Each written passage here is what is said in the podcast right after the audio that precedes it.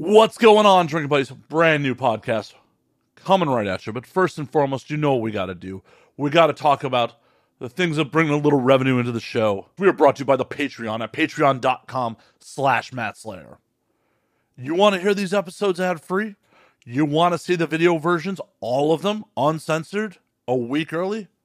Patreon. As you're about to discover, we got a lot more sponsors coming in, so these ad reads are only going to get longer. In addition to the exclusive and Now We Drink content, there is some of my random art, random musings, some skits, other content throughout the Patreon. So once again, check that out today at patreon.com slash Matt Slayer. And now on to the real sponsors. This week's episode is proudly brought to you by our friends at Manscaped. Manscaped is the best in below the waist grooming. Manscaped offers precision engineered tools for your family jewels. I literally used the Lawnmower 4.0 right before recording this. I was growing out a little bush just to see how this bad boy would handle it. Oh, let me tell you, my balls, they're silky smooth right now. Silky smooth. And you can get the Lawnmower 4.0 as part of the Performance Package 4.0. In addition, the package also includes the Weed Whacker ear and nose hair trimmer, Crop Preserver ball deodorant, Crop Reviver toner, Performance boxer briefs, which are so good. So good. And a travel bag to hold all the goodies. Drinking buddies, it's time to take care of yourself. Go to manscaped.com and get 20% off plus free shipping with code ANWD. As a hairy dude, I gotta tell you, the Lawnmower 4.0 works like a charm. We are also brought to you this week by our friends at Milcarb. Does your business or place of employment serve beverages? Milcarb manufactures the equipment that is the engine behind many beverage systems. From nitrogen generators to dispense nitro and cold brew coffee, to gas blenders to dispense multiple styles of craft beer. They even offer food grade air systems to help reduce up to 40% of the CO2 usage in restaurants and bars. With over five decades in the industry, Milcarb products are the most trusted equipment for any beverage system. Check them out today at www.milcarb.com or on Twitter and Instagram at Miller Carbonic. And when you hit them up, let them know that you heard about them on And Now We Drink. Also, drinking buddies, be sure to check out our merch store at anwd.net slash merch. There's t-shirts, there's art, there's all sorts of stuff there for sale. It supports the show. Get your very own Cancel Raining Bozio shirt or the crazy text messages that I got from a guest on a shirt. There's all sorts of awesome merchandise at anwd.net slash merch. Last, but certainly not least, is the easiest way to support this show. It's twofold. Just let people know. Signal boost, share social media posts, let people know about the show. The second, also super easy, is go to youtube.com slash now we drink and subscribe. Feed the algorithm. It's really that easy. Each one will take a couple seconds and we'll mean a ton to me, drinking buddies. So if you could do that for me, you'd be doing me a huge solid. Let's get on with it. My guest this week is adult performer Sophia Locke. This was a blast of an episode. Sophia and I talk about her triumphant return. The conversation, per usual, goes everywhere. And it was a ton of fun. And thankfully didn't result in a crazy text string after the show. So sit back, relax, pop a cold one, and enjoy drinking buddies.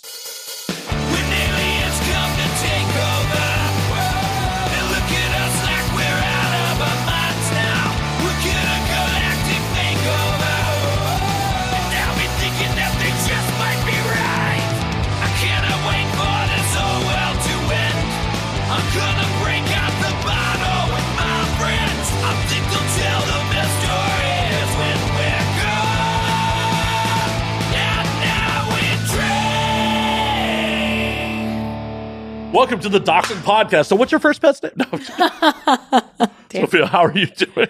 I am fantastic. Thank you. How are you? I'm doing well. I'm doing well. I'm looking forward to like not having a you know crazy text exchange post podcast. You know, you don't know that we won't have that yet. And that's the fun in this, right? I'm making a broad assumption. You're correct. you you were vetted much better than a lot of other guests on this show. Phew. Okay. All right. Good.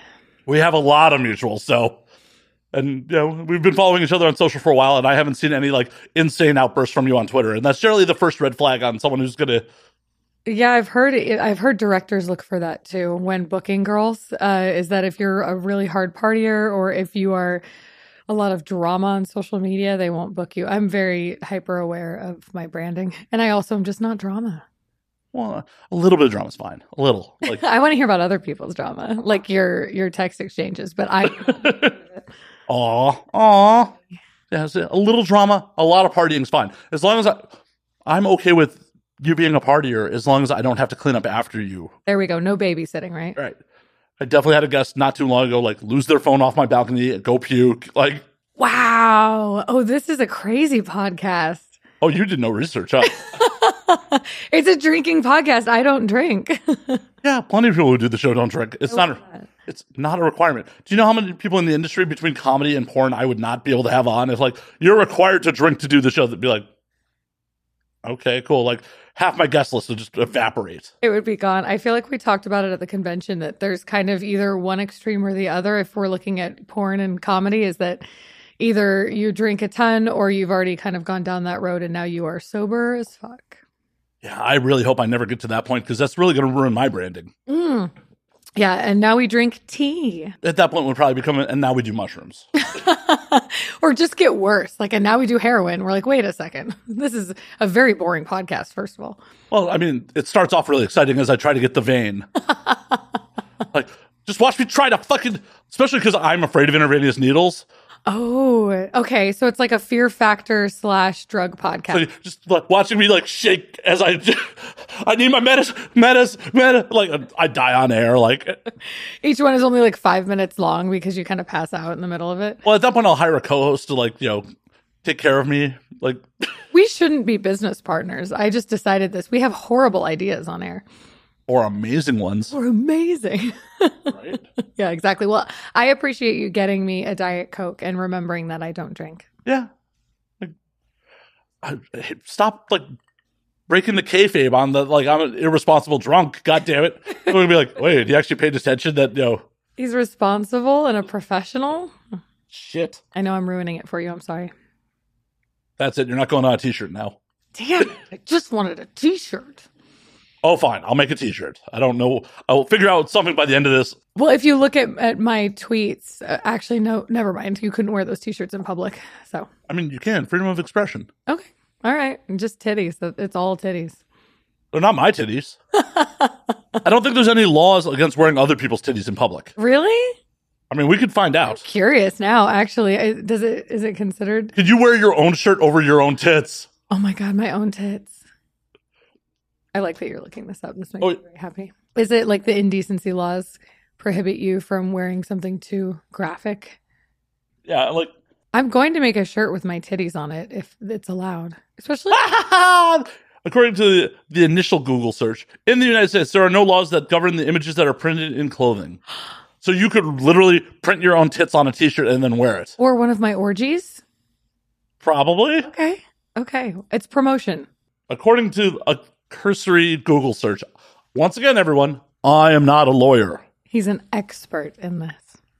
I wouldn't even go that far. I'm just willing to seed the world with bad ideas and just ro- watch them run amok. I love this. Yes.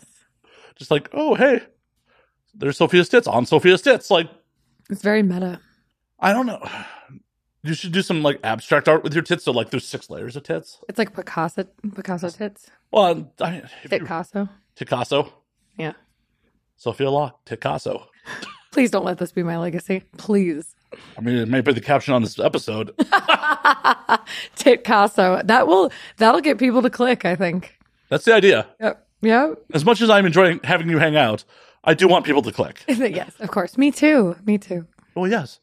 Ideally, they generate some ad revenue for me and generate real money for you. There we go. There we go. Yeah, I just want them to find me elsewhere where the fun stuff is. Hell, even if they don't find you where the fun stuff is, if it's somewhere where they can spend money on you, Sure. Yeah. I mean, if they just like cash app you money without having to you know, consume your content, I'm sure that's okay. if it's not okay for her, I'll take it. I actually don't really do I, I feel very transactional about this work in that I I think I was raised to be like a people pleaser and I have really extreme manners. So if someone gave me cash without any expectation, I would still feel obligated to do something and I would say, you know, at least let me send you a video or just so I felt like things were fair. So I, I it would bother me to take money for nothing actually. But what if they're like, I don't want a video. I just want you to be happy with this money. I would be forever confused. it would haunt me. I know how I'm going to make an impression. Yeah. Next convention, Matt, can I buy you a drink? No. Yeah. No, no, no. No, no, that's your money forever. I can't. I can't deal. I can't. You don't owe me anything for the Diet Coke, by the way. Okay. Okay. All right. Phew. Just going to put that out there. Whew. All right. Yeah. I don't, I don't like it being out there that, that, yeah. And, and I feel like with, with sex work, it just has been, yeah, it's like, uh, I, I don't like emotionally lead, like lead anybody on for money. I just want it to be, Hey, I'm going to be a slut. You can watch me and you can buy my videos of me being a slut. And then there are enough people that want to do that. So it's great. It's amazing how that works out. it's fantastic. It's like, huh. I would like to be a slut for money. You would like to pay capitalism. It's the best job I've ever had by far. What's the worst?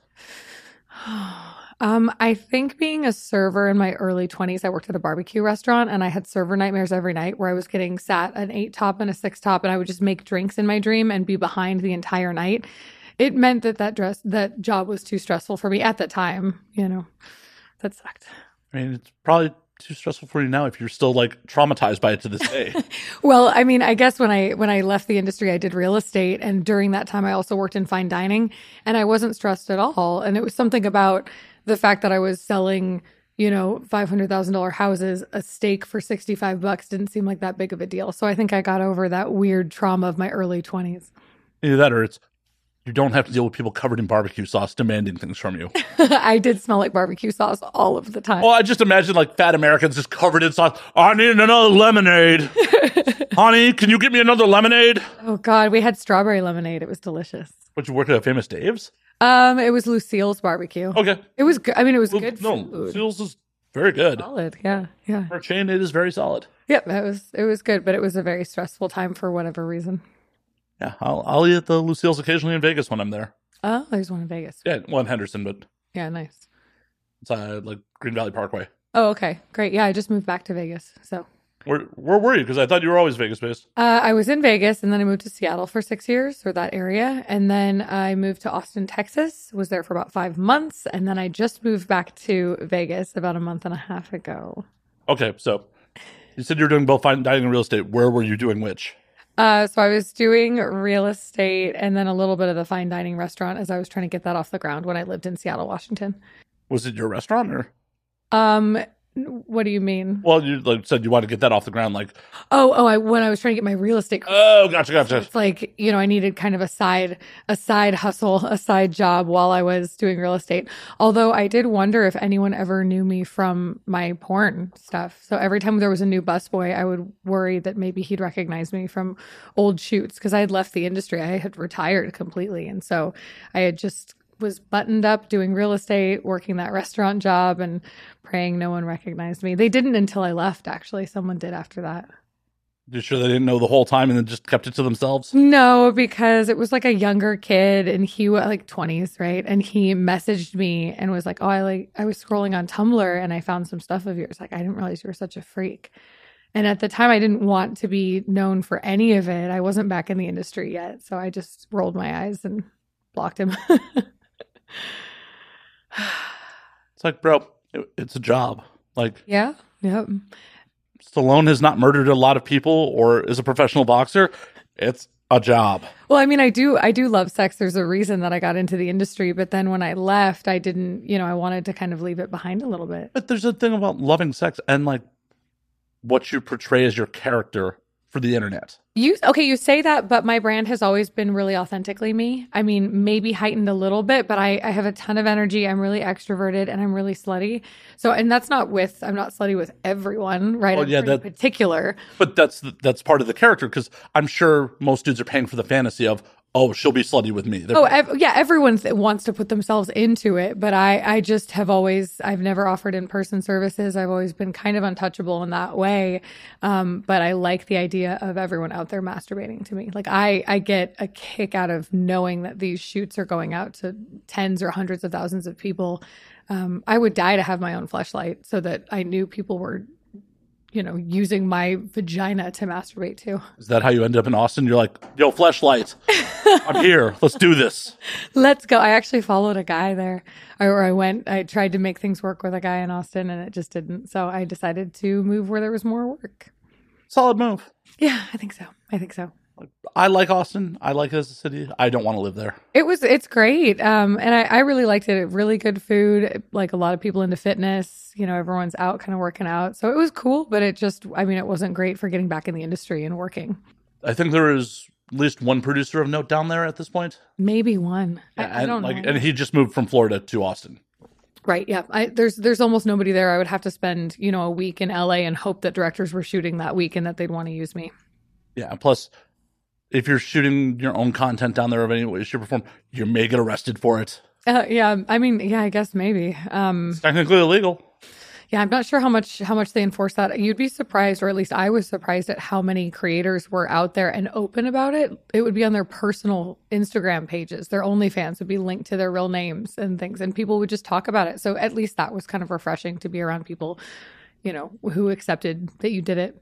Well, and that's one of the few positives. Well, there are a bunch of positives from the OnlyFans revolution, and that is definitely one of them. That they're like, there are more people now that are like, would have never considered sex work, Right. and are just like, oh yeah, I do this. I do this under my real name. I'm not worried about being doxxed. Like, Right. it's kind of like how tattoos, like you know, when I was coming up, like having a tattoo was like a sign of being an outlier, and Right. and now it's just like, who doesn't have to, at It's least a couple? when they don't. Yeah. yeah, yeah. It's it's stranger than and and I loved that about being out of the industry, but hearing people talk about OnlyFans because it came up when I was out, and so um, that was really nice because it would just be there was a girl at the restaurant that had one. And I was so excited. My little like sex worker heart was excited that that people were talking about it and kind of normalizing it a little. There's a lot of good that has come from OnlyFans. There's a lot of bad that's come from it too, but Sure. Yeah, of course. I mean, it, because anyone can be a content creator in quotes, you know, a lot of, a lot of predators, a lot of guys just looking to get laid that aren't being safe. Um, there's so much less oversight when it comes to testing compared to the, the pro side of things. And I think, um, that's caused some problems for sure. that definitely has. The fact of the matter is, because OnlyFans and you know to a lesser extent, you know the free uploads to the hub aren't maintaining 2257 regulations properly. Right.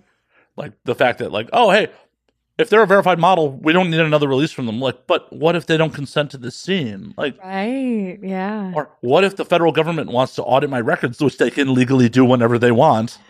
Oh, geez. Yeah, and and honestly, with testing too, at least when on a professional set, you have your agent telling you to get tested. You have the director ideally checking in the system when it was a part of the system that that you were ready to go, and then uh, ideally showing your test on set as well. So you had this kind of three tiered. Hopefully, someone catches it along the way system. And with OnlyFans, it's like, hey, like let's just let's just fuck and then and then nobody's checking or hopefully they're checking but there's no oversight Yeah, and, and it's kind of scary. It's absolutely kind of scary. I I was joking for the one day it was a AVN. It's like, hey, I specifically did not get tested. I'm not fucking anyone while I'm here. and like one girl I was you know bullshitting with, she's like, well, I'm not tested either. I don't. I'm like, run away yeah, like, well, I'm not particularly interested in the first place, but now I'm doubly not. a lot of people you know got tested because there was a moratorium for seven days they shut down all production to try and kind of clear things out and then um and then a lot of people didn't really shoot during it anyway because they were worried about it being kind of ground zero for some you know chlamydia outbreak or something so and I'm hearing some people got COVID already. oh yeah there's yeah there's covid too we've got all the fun things Oh yeah, Yeah, now they're doing swabs for uh, oral, rectal, and then like vaginal chlamydia too. And so you can you can pass one to the other apparently. So um, people are being safer because they're they're checking more orifices. but it does mean that that you're catching more things too. So it's a little scary out there. It is. It is. Are, do you know if they're swabbing male urethras as well? I don't know. I'm not sure about that one. Because if they are, I'm never getting a full panel test again. I Like, thought you were going to say that you were going to be first in line. You're no, no, no. urethral sounding. Uh, no, no. I am old school enough. Like I'm an old enough man that like back in the day you had to get swabbed for chlamydia, gonorrhea, Oh, and it is not fun. Holy fuck, it is not fun. see, I just thought the dry Q-tip in the ass was was bad enough for for that one. I mean, I've never had that. I, I've never been penetrated anally, so like I don't have to worry about chlamydia in my asshole. Never. Never. You have a prostate. We don't have one of those. You have something that feels good back there. I also have you know digestive issues, so I'm learning so much about you right now. like you know. Buyer beware. You may get what a little bit more than you bargained for. So there is a guy in LA. I haven't done this, but apparently you can go to his house. He doesn't record it. You go in, you squat down, you shit on his face, and you leave. And he eats it. Um, but it's three thousand dollars. Look at you considering it. Oh no, I, See it. uh, on the podcast that will not be aired that I just did, I was talking like, I was talking to the guest. I'm like, yo, you offer li- me life changing money, I'll be a sex worker. Like, There you go. Yeah, yeah. I, I just don't have the exhibitionism in me to want to do it. Want to do it? Yeah. Yeah, like, well, it's, at this point, like, it's it's a whole weird path because you know I've been around since 2011, 2010, 2011, and back in those days, like male talent only did studio work. Like there was no real content trades. There was Right. Even when I was back in it in 2014, when I started doing the shoots, there you didn't shoot with men outside of a studio. right, and I don't think I could do that job. It's a hard job. Right. So I've never wanted to do the job. I don't think I could do the job. I got into this industry because I'm a film nerd and I wanted to make movies. Interesting. Like if you look around the curtain, there's a wall of movies. Like, okay. and my audience has heard this a bunch of times, but back in Chicago, I didn't know anyone who made mainstream film. I ended up meeting a bunch of performers that worked for Burning Angel back in the day. Mm. There's like seven girls that shot for BA, that, all based in Chicago at the time, and I ended up partying with a bunch of them at the same bar. Nice. like my my local bar well not my local but the bar i hung out at all the time had a burning angel night on tuesdays Perfect.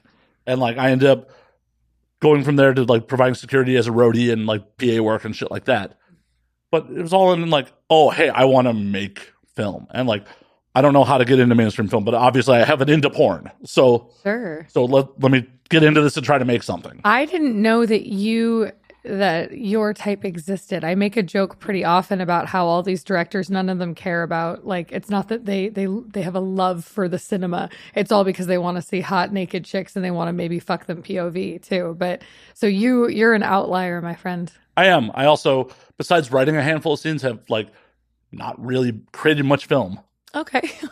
Even though that was your passion. Yeah, well, it was a very poorly directed passion because for years I never like.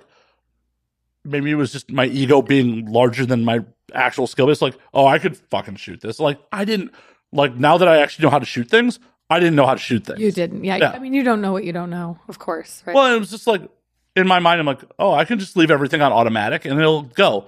I think I shot one scene for Wood Rocket in like 2013. oh, I loved Wood Rocket so much. Um, because my friends were doing Naked in Public. okay. So they needed someone to hold the camera for the scene, and like I shot it for them. But like they did all the camera settings for me. They just hit record, keep it in frame. Great. Right. But like in my brain, I'm like, I know how to shoot porn. I did it. I did it. Why isn't everybody hiring me now that I am a Right. pornographer? And now it's just like, oh, I actually do know how to shoot now. And it's like, oh, I didn't know shit. There's a lot behind it, and I have, uh, you know, I have a, a, a nice camera. I should learn all of that, and it's just being behind the camera has almost no interest to me. I, I want to perform, and that's. I mean, I'll, I'll keep doing it until they're, uh, you know, I'm doing granny porn. I guess. Well, obviously, we've already decided that we can make horrible ideas together. This sounds like a good match. I want to make stuff. You want to perform? There we go. Perfect. Perfect. Perfect. Yeah. Like I bought a bunch of websites, like URLs that I never made use of. Yeah. Like I still to this day own quantumload.com. Quantumload.com. I wanted to make a quantum leap parody. Fantastic. Samantha, Dr. Samantha Beckett righting hookups that once went wrong. Okay. Like, because my audience has heard this before, but one thing porn is missing, either parody or straight, is episodic television. Yeah. There's either features or gonzo shit. There's very little overarching episodic. I I think there's definitely a place for that, and I feel like there's so much more truly cinematic, well acted things that are coming out now, uh, which I I feel like is more realistic and definitely something I'm looking to get into. Well, and I think part of that is we we're also seeing performers with longer careers now. Yeah. I mean, since I've been in, like all almost all the people I worked with back in the day are out Okay. and have been out for years. Yeah. So as you're seeing people in longer longer careers, there's more opportunity to make stuff that's episodic, make stuff that like has a legacy to it.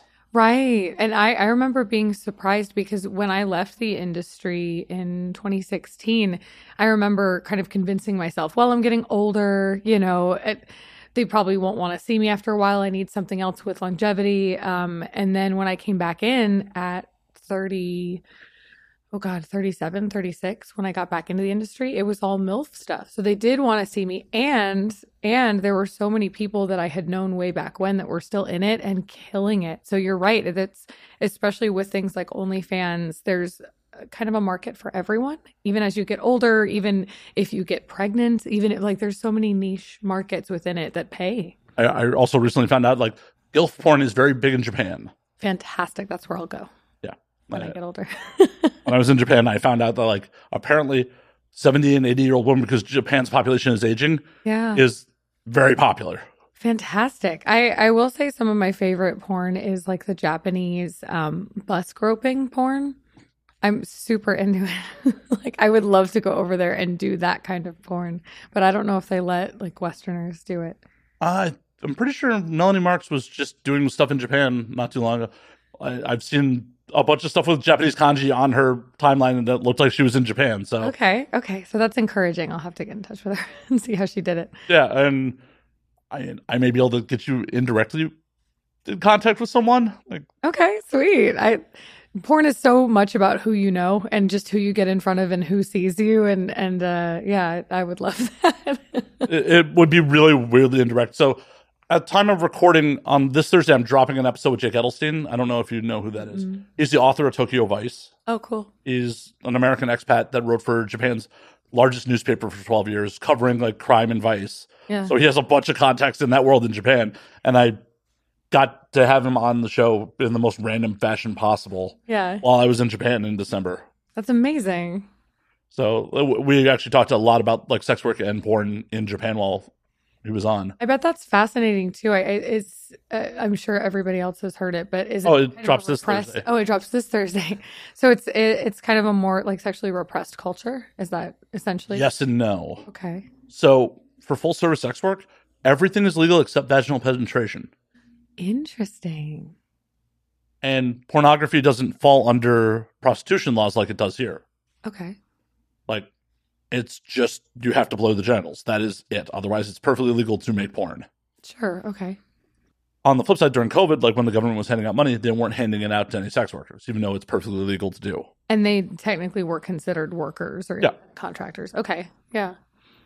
If you are doing full service sex work and you break the law and have vaginal penetration, neither the worker nor the client can be charged. Only the brothel owner or a pimp can be charged. Wow. Well, I mean, they're obviously doing vaginal penetration, right? Is it? Yeah, yeah. Okay. Yeah, no, come on. Yeah, like behind closed doors, yeah. yeah, sure. Everyone's like kind of winking at it. Well, but anal's legal. It's just vaginal penetration. That is it. Is it like a, a reproduction thing? It's one of those things. Jake didn't really have a good explanation for it. He's like, "There's two things that are true in Japan. This is how we've always done it, or this it's never been done. That's how Japan works. Okay. So this is just how we've always done it. Just tradition. Yeah. You don't fuck the pussy in Japan. On. Well, if you're paying for it, no. If you're paying for it. if you're paying for it, you can definitely fuck the pussy. It's just pixelated. Yeah. From what I understand, what someone else anecdotally told me, uh, I met a comedian who does uh, subtitling for porn in Japan. oh, fun. I guess that's how he makes his living. Yeah, yeah. Another connection. Yeah. yeah, I totally forgot about that. But he's like, the pixelation exists because America put pressure on Japan when you know porn was actually illegal here, Yeah. to pixelate their pornography. Oh, it's one of the most frustrating parts because I love so so many different kinds of Japanese porn. Not necessarily like tentacle stuff or whatever, but I but I'm into a lot of it and and the the pixelation definitely kills it for me, at least a little bit. Definitely. Brings down my girl boner. Are you into Japanese girls, Japanese guys, both? Um, no, I've never fetishized any race. I have no like, you know what I mean? Like it's always about like the person. Well, it- it's I don't think it's that fetishization if you're like, I like that. Sure, but I mean, but it's not the race itself that has ever appealed to me about a person. You know what I mean? Yeah. It's, it's about um, usually the type of porn. So I find that in a lot of um, Japanese porn, it's very like female submissive, male dominant, or like male creepy, and I and I that's what I masturbate to. So, um, so it, it- it's more of that, and that's getting harder and harder to find in American porn because of the credit card rules and consent stuff. Um, when it comes to like if the girl is like looking like you know it's kind of tough for her or you know consensual non-consent or sleeping or you know those kind of Yeah. kind of fetishes that i have Which some of the stuff that MasterCard implemented, like I agree with. Like the you know, mandatory IDs and 22 Oh, absolutely. That uh, yeah, I mean reinforce the consent, have the video consent, have the 2257s, but if everyone's agreeing to it and we're all adults and there are no children or animals involved, then like give me my porn. Exactly. Exactly. the only animal involved should be like, you know, disgusting dudes. But I thought you were going to say girls dressed up as cats, but I guess disgusting dudes is no, no, no. I've seen that musical. It's traumatizing. I want no part of it. Nothing would kill my erection faster. ugh, like a furry musical, terribly terribly written. Yeah, I don't I honestly, I feel like we could do a porn parody of it and it would be done better. Probably. I, I would die to do a musical porn parody. That would be my I, I'm a musician. I sing. I did that in college. It's what I it's what I do otherwise. And I have been basically begging people to do a porn musical for me so I could be a, a Disney princess but sing about cock. I'm pretty sure Leroy Myers did a couple of them while you were out. Oh my gosh, he's so great too. I did um like a Guardians of the Galaxy parody with him. I did a Mel Brooks photo shoot parody and I was um like Frankenstein's monster and I had like the skull cat. It was not sexy and it was so fucking hilarious. And the the Strokemon Pokemon one, I was in that one too. But um I loved their stuff. Just so funny and weird. It was great. Uh, Steph and Leroy are the best. Like, Yeah. it really bums me out that they they moved to Vegas shortly before I left Vegas. Oh shoot, you just missed them. They're not shooting anymore, are they? I honestly don't know. I know Leroy went up to Canada during the pandemic. I don't know if he's come back. I know Seth is still in Vegas. Oh, okay. There was a small window last year where I almost moved back to Vegas. Yeah. It's where all the cool people are, you know. Well, I was there for an opportunity that ended up not being so cool. Oh, yikes. Working for a mainstream musician, so Oh, it wasn't a cool opportunity. oh, it was until it wasn't. Fair. Like there's a reason like I almost you know dropped everything and moved to Vegas, and then it lasted about a month, and I was let go as I was driving back to LA to get more of my stuff. Oh my gosh. Well, I, I yeah, I'm sorry to hear it. I'm not because it could have been a lot worse. Right. I was 48 hours away from signing my lease in Vegas when I got let go, Wow. and thankfully I didn't give my notice on this spot until like I was more confident that it was going to go forward. okay, good. So I'd given my one month on this spot, got let go, and like immediately hit my landlord like, just kidding about that. just kidding. Yikes. Yikes. Yeah. Well, I mean, at least uh, there's so much of the industry in Vegas, but I mean, obviously LA has so much too. For me, like my my beef with Vegas is like it's a rough town to meet people in, like away from the industry. Mm, yeah. And and I also realized after living there, living here, Vegas is America's wax museum. How so? Okay. So uh, Vegas is the entertainment capital of the U.S., quote unquote, right? Right. That's what they like to call themselves. Yeah. But you are not getting any, for the greater majority of entertainment in Vegas, you are not getting anything raw, experimental, or anything like that. You are getting distilled, perfected, polished entertainment, music, comedy, all of it is all. People are bringing their A game to Vegas. And I love that, but you don't, it sounds like. I, I want comedy. I want to see comedians try new material. I want to see them, you know, possibly bomb. I want to see not like not to shame them for bombing, but taking risks. Sure. I want people like. It's just things like you know. There's ultimate jam night sometimes at the Whisky. you never know who's going to just pop up on stage and start jamming out. Like Yeah. it's such a precise thing when people play Vegas. Right. There's never any like if you see someone's Vegas residency, if I see it on Tuesday and I see it on Wednesday, it's the same show. It's the same. So there's no surprise there. There's nothing, yeah, Right? It, it spontaneous. it doesn't feel like true art. It feels like. You know people are going through the motions for the paycheck for the art versus like, oh hey, this band is warming up for their tour. They're going to play some small hole in the wall venue in LA just to warm up before they go on tour. They may fuck up. They may you know their friends may jump on stage with them, or oh hey, Dave Chappelle's taking over the 80 seat room at the comedy store with no notice. Yeah. Like it's just the difference in the type of entertainment you get. Sure, sure. I I feel like the the ideal is to be that polished and that skilled, like Cirque du Soleil, or you know what I mean, like that level of talent. And it takes so long to get there that it it impresses me. But I I understand what you're saying. Oh no, it's definitely impressive, and I I go to shows in Vegas. Like, don't get me wrong, but as my day to day, like what I what I want to be around, what I want to be inspired by, is I want to see the work in progress. I don't want to just see the finished product. Sure. Yeah, absolutely. This is a great place for that. I remember going to the Grove when I was younger. So I grew up in in Long Beach, California. I remember going to the Grove and it was a karaoke thing and the people were incredible and there was this one guy who came up and he just he was like Broadway incredible and it just was something he did, you know, on a Saturday night or whatever. It's crazy, like the amount of just talent that's here, Right. and I, I think that's the other part of with art in Vegas is people attach either are well established or attach themselves onto already an established act. Yeah. one of the things as a, a working creator myself is like being surrounded by other people that are working towards succeeding in their own thing. Yeah. Yeah. I mean, you probably interview a ton of people like that, I would imagine, right? I try to. Is that inspiring to be around? It is. And it's also inspiring. Like I moved here in 14 mm-hmm. from Vegas. And in that time, a lot of my friends have exponentially gotten more successful. Like there were bartenders and servers and shit like that when I first met them. And like one of my buddies was a series regular on like a Netflix show. I mean, he's Amazing. he's still tending bar.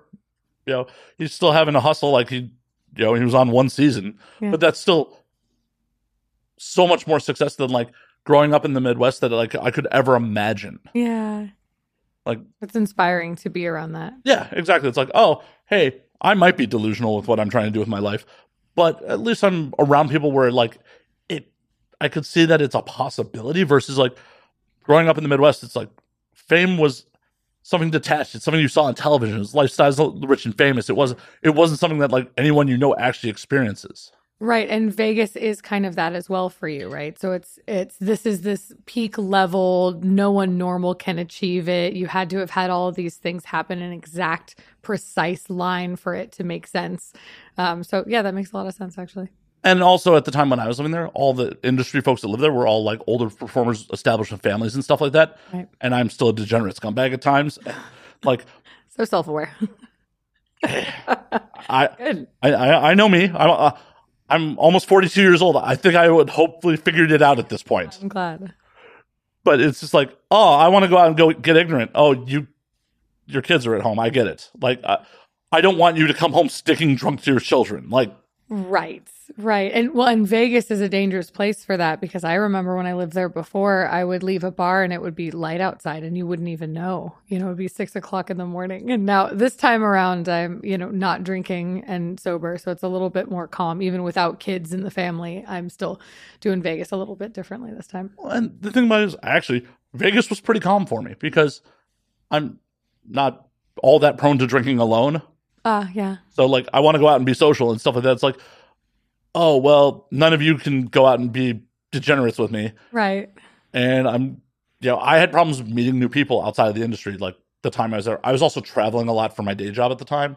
So like I was in and out of town and like but it was just like it just was never a great fit. Yeah. Yeah. So I'm glad, well, I'm glad this seems to be a good fit for you. Yeah, So for the drowning in debt and all that fun shit, but It's, I mean, that's LA. Not that it's expensive to live in LA. What are you telling me? I had no idea. I considered so I moved here from from Austin as we talked about And I and I considered LA or Vegas because those are kind of the two main hubs for work. I mean, Florida is too, but I don't want to live there. Um, so You're way too fair skinned for Florida. Come on. I I would burn in a heartbeat. I'd just be like pouring sweat and burning. Um, and so I I did you know I considered moving back to LA because I've lived in LA before. I've lived in the Valley. I grew up in Long Beach, and I just it's so spread out and it's so expensive. And I really liked Vegas, so I don't mind making the drive. I'm doing it twice this week too, again. Twi- really? Yeah, because I have I have a shoot here in LA. The next day I have a shoot in Vegas. The next day I have a shoot in LA. So I'm bookended, but I but I want the work, and so I'll I'll drive. Thankfully, it's not that bad of a drive, assuming that it's not flooding in the mountains. Right, or it's not crazy traffic. It's I think it's midweek, so it shouldn't be too tough. It shouldn't be too bad. For the audience, I decided to do one day at AVN, drove in. I left here at 5.45 in the morning, drove in, did AVN all day, and then drove home that night. Oh my gosh! I got home at 5 a.m. Wow, wow, yeah, just get it done. Yeah, I, I just got done. I stopped drinking like in the middle of the day. Here you go. Did you have fun? Uh, it, was, it was a good time. Like, it's good catching up with people. Like, good seeing some people I haven't seen in years. It was also like reminding some people, like, hey, I'm still alive, by the way. Like, Yeah, just getting in front of people that was such a huge part, or taking all these kind of Twitter mutuals that you had and then putting a face. To, I, Twitter's felt warmer since I was done with a- AVN because you've met these people in person, they've seen you. It's like all of these kind of connections. It, it turns into work, honestly. Like it gets you work. oh yeah, I mean that's why I was there. Like, I that's why I was just like, I originally wasn't going to go. I started getting FOMO, and I'm like, I need editing work. I need like Yeah. work. I probably should go remind some people out live. And like, hell, I think we've followed each other for a while, and like we've never actually met in person. No, no, I would have had you just would have been one other person that I follow, Right. or like you know a, another person with a podcast. You know what I mean? Like, Well, I, I think it was the the Suede stuff that we're. oh, really? Yeah, I thought, okay, all right, cool. I mean, like I was very much helping like last year, helping Suede raise a bunch of money. Like, Yeah, I never got super involved with that organization, but I love what they do. So I I mean, I knew you from like the name of this podcast because it was such a unique name. And then I remember seeing it. I think we followed each other at that point and me thinking, well, that doesn't apply to me because I don't drink. right? So And then just like look at us now. you're like a quarter way through Diet Coke. Don't. Diet, I'm trying not to burp on air. I mean, someone might be into it. I uh, then they better pay me. Wait, have you heard of cakefarts.com? I have not. Oh, they don't exist anymore, but it was such a beautiful moment in internet history. You're okay, check. You have to check for it, but it was beautiful women, beautifully shot, really bright, pretty white kind of colors or um, lighting. And then she would kind of dance in front of the camera and then she would spread her ass, sit in like a sheet cake. and then the camera would do a close up on her spread ass and she would fart and the cake icing would go like at the camera. It's one of the funniest fucking things I've ever seen. And I just, I love that the entire site was just that. Someone is camping the URL. Damn it. But Cake Farts with a Z is available. Oh, thank God. Hey, I bet that's only like thirteen bucks. Could be yours. I can't. I can't. I know someone who stopped doing uh, fart porn because like putting the air up her ass so much was like like fucking with her. Wait, It's not naturally flatulence. Oh my god. Oh my god, did I just give away the secret of the industry of the fart porn industry? They're gonna cancel you over this. You heard it here first, folks. I'm gonna send you a text if you don't delete this part. you better put it on a t-shirt. right? I don't care. Put it on a t-shirt. How dare you out the fart porn community? I know. I'm so sorry. Uh, Actually, gotta tell them penetration doesn't actually happen. oh no. the penetration happens. That's for sure. It There are does. definitely- Oh my god. I know. I know. Your virgin ears. That's really tough. I get it. I know. It's like my we've talked about my virgin ears, my virgin asshole. Like Yeah, you have a lot of virgin parts. my ears are safe too. Like Okay. Okay. You've never been ear fucked. I've never been ear fucked. I feel like I was as a joke once because I made that joke of never having done it. And so I think someone put their penis in my ear, but I can't remember, which is a I mean, I- thing to say. I don't think they could get too far. I hopefully they couldn't get too far in. No, that's dangerous. Okay, so I had I had a, a girlfriend of mine. Um, she did webcamming for years and she had a guy who was into q-tips speaking of putting things in your ear so he would have her q-tip her ears fully closed on camera and he would pay her per minute and then he came back another time and said well will you put it in a little deeper so it kind of hurts and she said yes she faked it obviously because that is dangerous and then he came back again and asked her for a custom video which she did for $500 she had her partner at the time tie her to a chair and then q-tip her to death and she bought fake blood and she said it was the most fun she's ever had. And this guy got his custom video, everything was consensual, and he got his Q tip fetish fulfilled.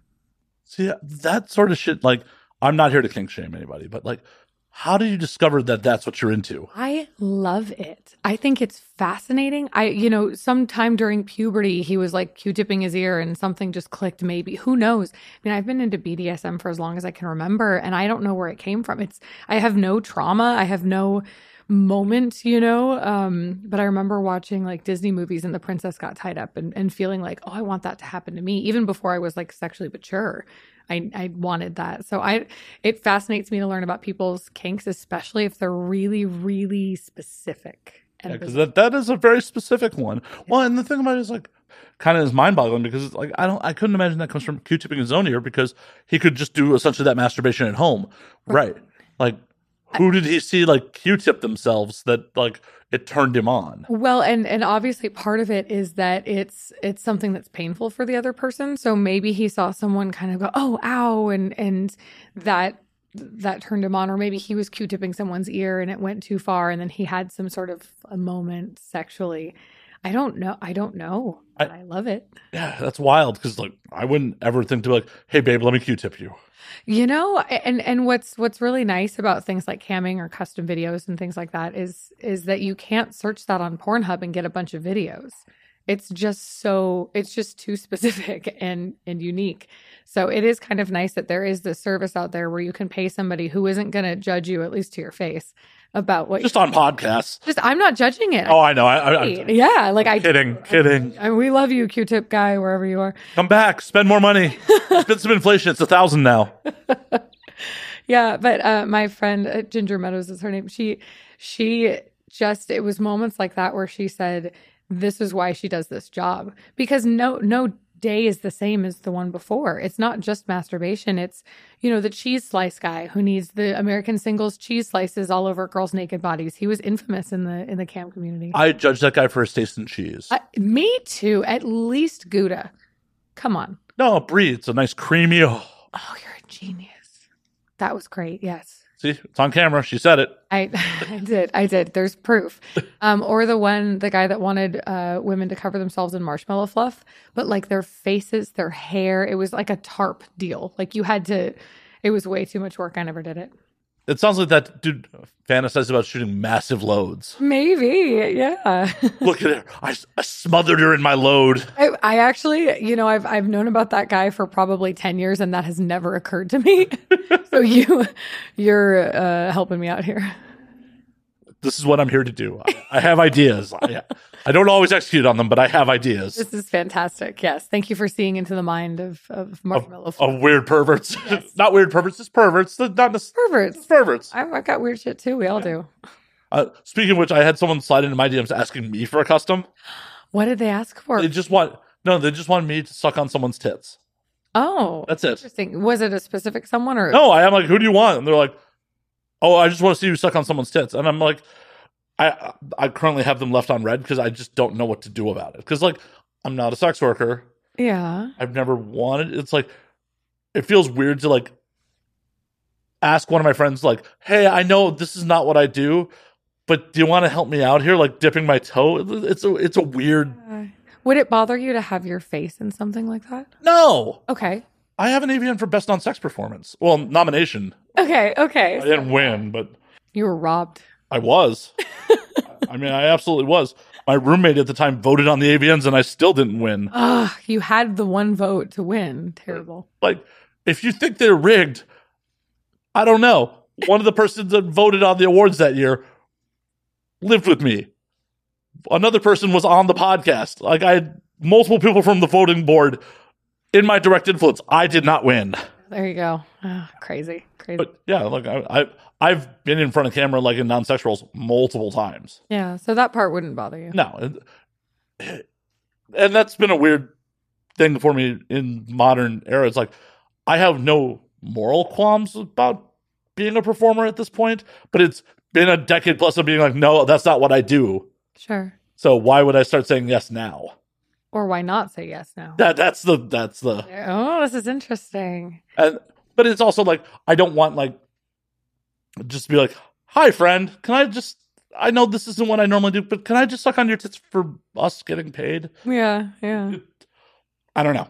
It is a really strange thing, especially now that people are doing kind of their own content with other people. It's not just you in front of a camera in your room or a professional studio where they're pairing you with somebody. Right. and you just kind of show up and you're like i guess i'm having sex with you today it is it's it's touchy right because you get i'll get dms from from content creators specifically male content creators and i get that what you're asking is for us to have sex i i understand that but if you do it that way or if you're kind of um super sexual about it then it comes off as really unprofessional Right. so you do have to have this kind of weird interaction of like, "Hello, madam, would you like to work with me on a collaboration?" And um, But it, Yeah. it adds in the additional layer to me is like, that's not what I do.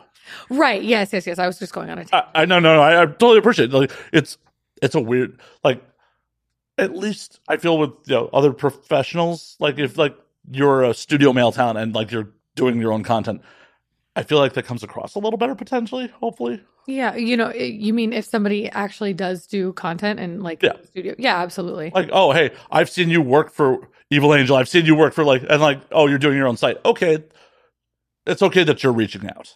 Right, right. And and there's there's a little bit more credibility there too. It's it's showing that you know your angles, that you can be professional on a set, that you know that you're not going to be kind of sleazy outside of it hopefully, you know. Right.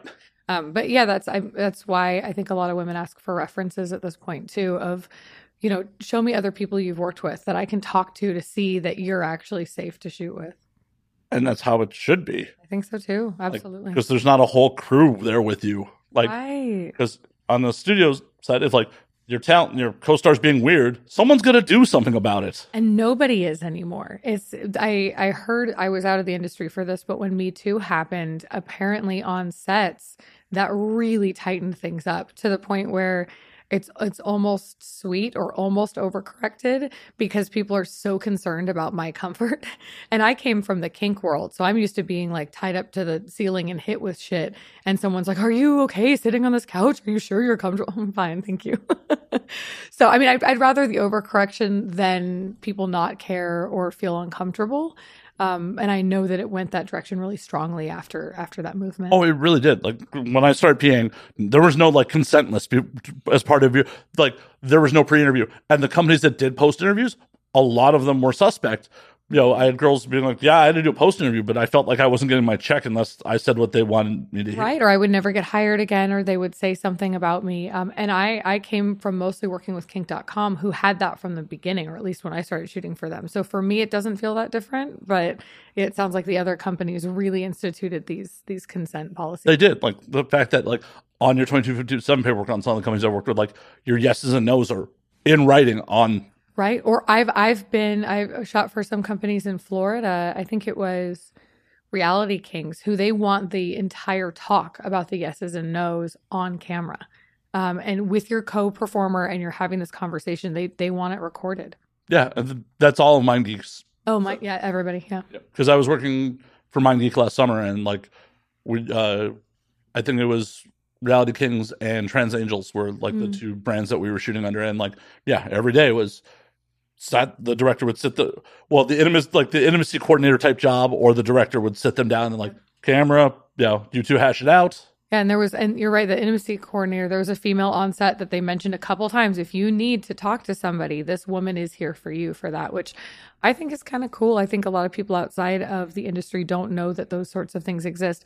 And they exist because there were problems, Oh yeah. of course, but at least we're here at this point, right? Right. We've evolved. We've made it. it's a it's definitely a good thing, but it was like I hadn't worked on a set in a couple of years at one point and came back on set and like as the as the PA, I'm like, oh, here's your 22 some paperwork, and then the director's like, Uh, did you get them set up to do? I'm like the what? Mm-hmm. I, I got their bunny ears and I got you know their paperwork. Yeah. Like, yeah. oh, okay, Also this. Yeah. Oh. cool. Oh, I had another thing about that and I totally forgot it. And I'm not even drinking. But you're drinking Diet Coke. Hmm. All the chemicals are going to your brain. I guess so. Maybe I'm tired from AVN week. Jeez. You're not bringing the Rona in here, are you? No, I hope not. And I was oh, that was the thing I was going to say was that uh, there are some companies too that that will print out your testing results. You have to like log in and they'll print them out and then you'll sign them too, which I like. I thought that was kind of cool too. So it's just these extra layers. From a company standpoint, honestly, they probably should have been doing it the whole time because it covers their ass. Oh, 100%. It's I understand it's liability for them. It's not necessarily concern ethically for anything else, Oh, yeah. which is fine. That's whatever the reason is. I like that they're doing it and I Yeah. like that there's that it got the results done. Like, It's true. Yeah, absolutely. As long as whatever makes the performer safer and makes, you know, you feel more comfortable going to work, I think is great. No, and you're going to get a better performance out of everybody involved if they're comfortable and happy to be there. Yeah, exactly. That's such a huge part of it. And I I I do hear about um that there's there are a lot of performers that are just kind of like in it to make money and get out, you know, which that's fine, make your make your money, but it does it does make me happy that just enjoying the sex part of it or enjoying the exhibitionism or that there is a crew there. Like I've always really liked that part. You're more into like the crew w- intently watching your scenes, and Well, no crew intently watches your scene because very true. they've seen it all. You know, you'll you'll kind of glance up and see somebody texting as you're as you're getting fucked really hard.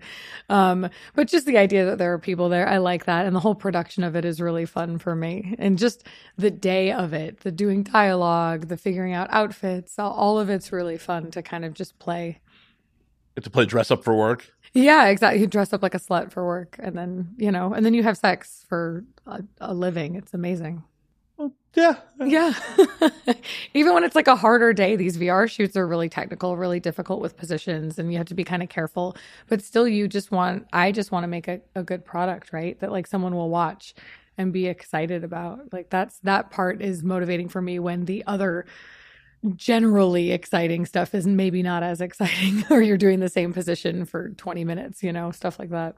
like any time now, are we going to switch? Posi- like, Oh my gosh. Yeah. It's always longer than you think. It's like eight in each position. And you're like, eight minutes is a really long time. I had one co performer who put his iPhone to the side and had a timer, which was so smart.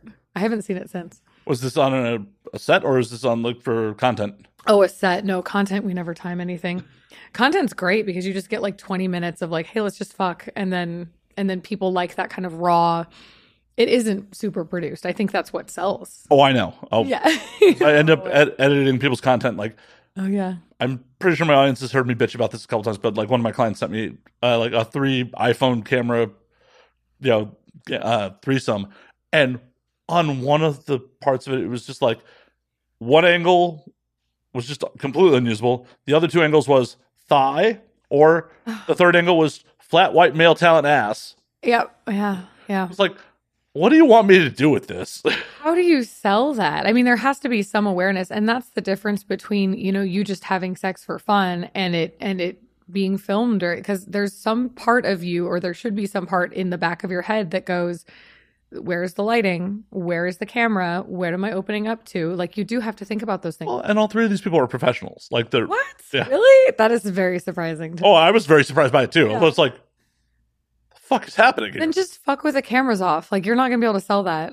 you might as well just enjoy yourself. I just trimmed that part and like, really? yeah, I just cut like I just did like a cross dissolve to like something else. Like that that that whole sequence just goes away. Yeah. I mean, it was like a 25 minute shoot, so it was just like the three minutes of just bad pussy eating. Was just what okay. Yeah. Just take it out. that's my job as an editor. There we go. It was just like that is some flat white male talent ass. Like cool. That's never a good angle. No one really wants to see that. No, just head back of his I back don't of his head. gay viewers want to see it. Not if it's. I don't know. I part of me is like, oh, if I really wanted to embrace sex work, I'm sure I that's where I would be selling. I should really do some market research if I ever wanted to get into it. But eh. Yeah. Yeah. If it's not your passion, it's not your passion. It's for some reason, it like the whole thing is my passion. So just being back in it's great. what? When did you discover it was your passion? Um, well, I I grew up with like the idea that people who did porn were either um like victims or or vapid or dumb or Whoa, whoa, whoa, that's not true. what? Oh my god. Love it. Um so I can tell I grew up in Southern California. Um so it was really surprising once getting into kind of the webcam community how many people were very normal and I was always very hypersexual. I think I have high testosterone. I've never had it checked, but like my sex drive, I I feel like I'm like a 14 year old boy inside of a 37 year old woman's body. Aren't women supposed to peak around this age? I guess so, but I've always kind of been this way. Has it gotten worse? Um, I mean, or better, depending on your perspective. Um, I, I, Having been a 14 year old boy, I didn't get much done. well, I don't, I don't know if it's worse. I feel much more calm and confident in my sexuality now than I ever did before. Um, I feel like I, uh, I'm in very much in control of my body and my life and who I fuck. And and before it was just kind of this chaotic, instant gratification thing mess for my twenties. See that you're definitely not a 14 year old boy now. Then 'cause, like, No, no. yeah, 14 year old boy is like, oh, huh? Sex could happen. Oh yeah, it's on. Yeah, it's like right. that pillow looked at me funny. I'm gonna fuck it. Well, I was always relatively discerning, right? So I, I, I was, I was, even though I had a lot of sex, I was picky about who I had sex with. Um, it, it wasn't a way to escape. It wasn't a way to get validation. It was just because I liked fucking, um, and I like the adrenaline rush of sex, right? Like of like, especially on a set because you were strangers likely with this person 10 minutes ago and now you have their cock in your hand. And you know that they are probably a good performer they probably have a good dick.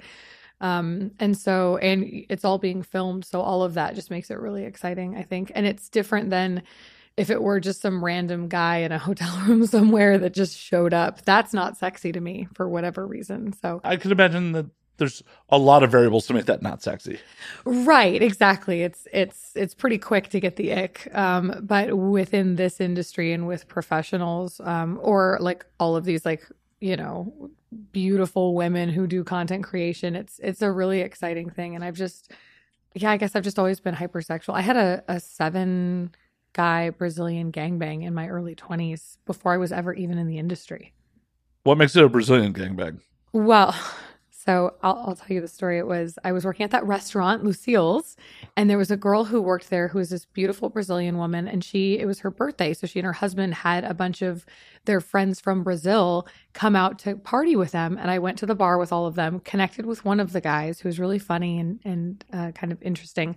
We all went back to her house. She and her husband went to sleep, and that guy and I went up into the loft. He threw a condom on the bed, and I was down. I think I was like 22 at the time. I didn't get into sex work until 25. And so I, I decided I absolutely wanted to have sex with him. Obviously, we were being safe about it. And then one of the other Brazilian guys walked up into the loft. And I looked at him and I looked at the other guy and I went, okay, I've never done this before, but I've always wanted to. Like multiple men is a fantasy of mine. Um, and I feel good about this. I, I, they were both hot, you know? And so I said, okay, all right, let's go. Come on in. Right and then another one. It was like a clown car of Brazilian men, just like up the stairs, up the stairs, up the stairs, and just they all were so respectful. They were so sweet to me and just couldn't believe it was happening. And oh, you're so beautiful, and this is so great. And it was just this overwhelmingly positive, consensual, safe experience that I just, I, it was really wonderful. And it was, yeah, seven Brazilian guys. It's still the most I've had at once with men. So what was the aftermath like after everyone finished? How did that break down? So I don't really remember that part. What I do, what I do remember is because I mean it was so many years ago now. But um, what I do remember is I hooked up with two of them after, right, uh, separately, and one of them I went to his house and you could see like pictures of his girlfriend everywhere, and I went, oh, this isn't this isn't very hot. And then the one I had originally connected with, he and I um, hooked up and he stealthed me. He took the condom off, Ugh. and I and I so I yelled at him, which I don't get angry very often. Yeah, but that's something to get angry about. I was really upset. I was really upset because I was like, I trusted you with this really kind of crazy experience. And then when we're alone, you're going to try something on me. After we talked about how important, you know, testing and well, and just is. on top of it, the fact that like he threw the condom down in the first place before it became like a gangbang. Right. Yeah. Like he didn't even like do the normal dude trick. Like, oh, we don't need that. right. And I was always really, uh, really particular about protection. And, and not that that justifies it. It just makes it a weirder situation. Well, I, I wasn't expecting it, so it was it was so sneaky. It was done while he was in doggy, and I like caught him. I like turned around, and was like, "Where did it go?" And he's like, "Oh, I don't. Oops." So anyway, that kind of soured it a little bit, but the actual gangbang itself was fantastic.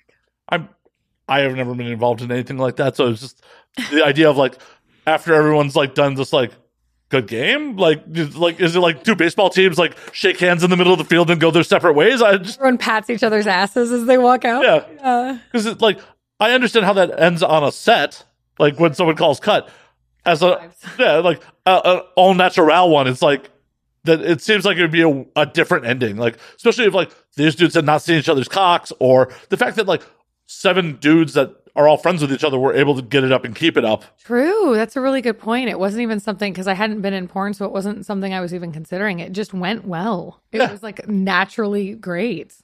Yeah, because like there could be there's a lot of room for failure there. Tons. And I and I've seen that on on sets where it's like once you start introducing multiple men, it, people get in their heads a little bit. They get a little um, competitive, friendly competitive too. I've heard about guys, you know, being in a swap scene and, and the one guy will pick up the girl. And so the other one's like, well, I'll pick up this one. you know, they get a little bit, a little bit competitive. So That, that that's just a wild experience, and yeah, it was great.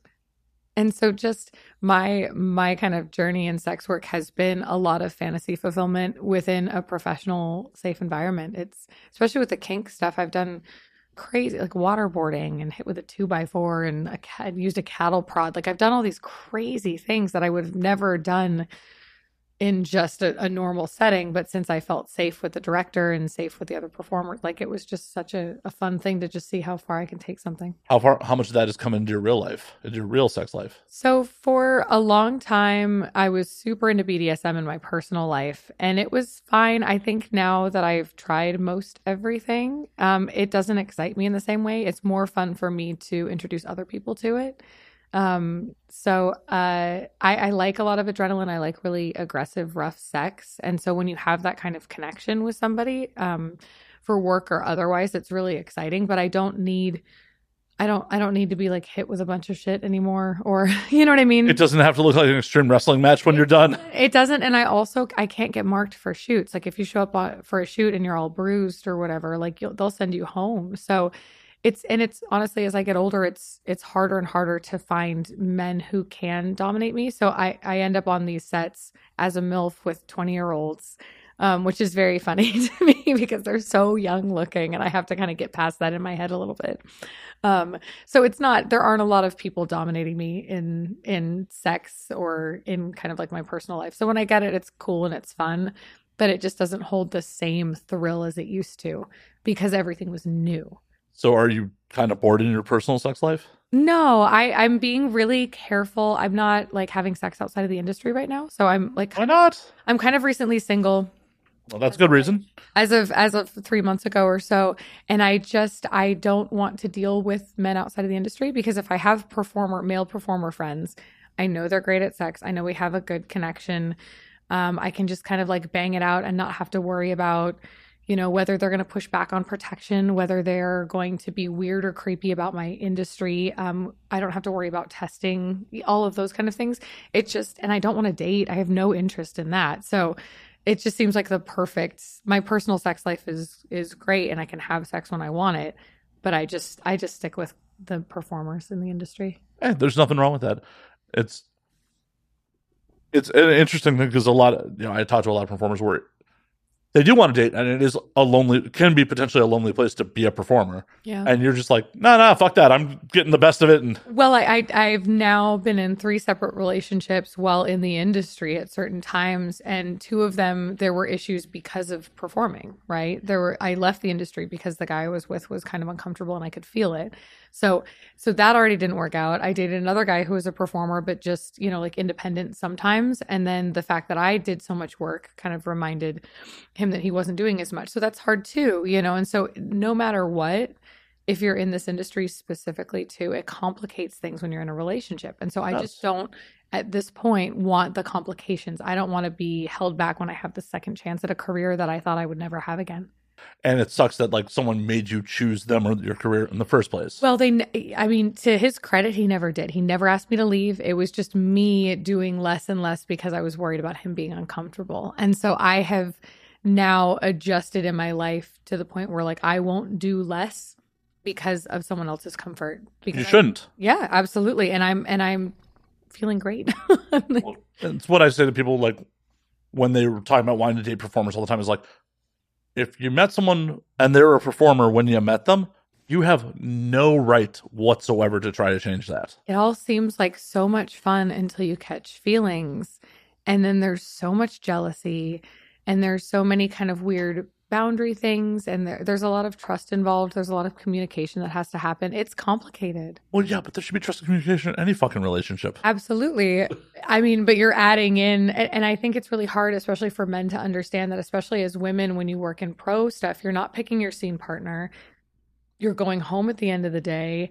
The only part that's actual sex is 45 minutes at the end of a six hour day, you know? And so, And it's not sexy. Like a lot of times it is not sexy. yeah, you, I mean, you want it to be, but it does, it does feel like work and, and it is sex and it is a connection that you're having with another person, but it, it's like a fun high five bro kind of connection. And so I think a lot of men are like, well, if you're getting to have sex, then I should be able to get to have sex. And I'm, and it's not that we're getting to have sex. I'm not finding like the hot guy at the bar Right. and banging it out alone in a room where I don't have to think about my angles. you know, it is a job. Well, uh, the way I often play it to people is like, would you be upset if your partner went and got a massage? Yeah. Well, no. Why would it? Well, like, then why do you care that they're having sex with someone else on film? Like, Yeah. it's there. Yes, there is some physical gratification to it, but it's about as meaningful as that massage is. Right. And I and I still think it's really wonderful to have like and it's harder sometimes on pro sets because y- you know, you're not doing missionary like with your faces together. you're doing it with the guy kind of farther away.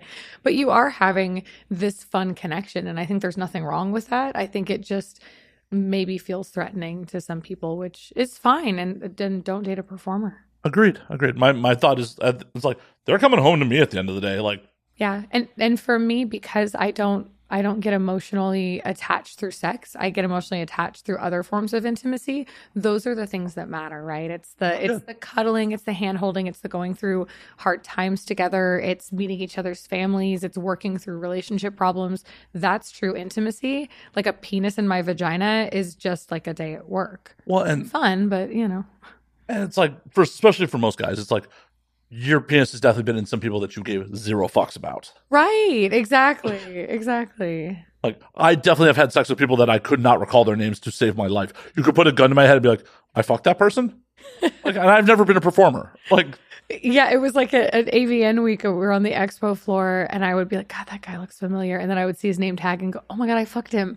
Like, because it's that many, Right. you know, people, which is hot to me because I like being a slut. But, but it, and it doesn't make them like less of a valuable person or me less of a valuable person. It just means that like our connection was kind of fleeting and it was work related. right. It, Fine. it was like, this is my coworker. Like, I'm sure it was great. yeah, we don't, we don't stare at cubicle. Like, we, we, we met in an office meeting once. Like, we, we basically, you know, we're at an office party once and like, you know, met each other. Like, the, the Right, or it's like we worked on a project together or Right. for a day. That's that's what it is. Yeah. Um, and everyone's different and it's cool to experience other people. I think that's fine, but that's not what true intimacy is. No, it really shouldn't be. And like, you're in the wrong indus- industry if you get intimately connected via sex. Like, Right. like this isn't the place for you. Yeah, there's um I actually did a TikTok on it and uh it was a story that I heard from a male performer where he you know met her on set, they had sex and she burst into tears at the end of it and he was so concerned and you know did I say something? Did I do something? And she said through tears, I just I like you so much. This sweet baby angel just got dick down so good that well she's in the wrong industry, right? If Well, but she also may have had a crush on him before they ever worked together. She sure, may have been a, maybe who knows? but that's not this is not the the place for i mean bless her heart but there there are so many people i think who don't understand sex work because they have that whatever that is that hormone release that bonds you to somebody after sex and and so they can't understand that i i've heard people say like oh like people in porn aren't all in love with each other like no no but we're buddies like we're cool Sometimes, i mean yeah Like I definitely know some people that are like kind of neutral with some of their like they're not on the no list, but it's just like eh, they're they're there. That- that's how like a lot of where I'm like, oh, that's cool. Uh, that's a cool person. Like, sure, I'd work with them.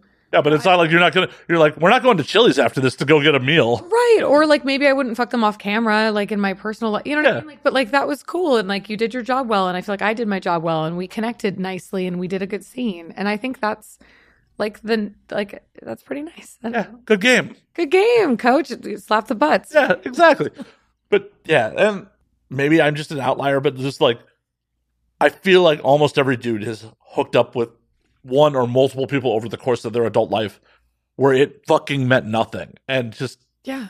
like the fact that there's that disconnect and they can't wrap their brain around like, oh hey, the other human being you're involved with can do the same thing. Or that women can do it. I Well, think, the the, yeah. the other person you're involved with is Well, yeah, I see. I see what you're saying. Yeah, the the uh, and and that's I would assume the majority of the women in the adult industry is that we can have this connection and it might be fun or it might not be fun for some women. I assume some are just there to grab a paycheck and you know and, and do a performance and leave. but that's every job on the planet. There's There's that too. Yeah, yeah. I mean, in any, any job, there are people that are, well, some jobs I'm sure there's no one's passionate about it, but like most jobs, I'd hope that there's some people that are there because this is what they're passionate about. Like, this is what they want to do with their lives. And then there's some people like, I just want a fucking paycheck. Yeah. That, and that's every fucking job. That's a really good point. I, I think people get really offended by that um, when women are that way. And I, I think it would be kind of hard to show up on a set and have somebody just completely cut off from you because you have to do this intimate act. I think that's where the issue is, is that if someone's treating you that way as like another human and you're just kind of like a number in a machine to them, which I have to give credit a lot. I think every director I've worked with has treated me like with respect and as a human. And and i think that's hard to do when you're doing you're shooting multiple scenes a day and you're doing the same thing day in and day out.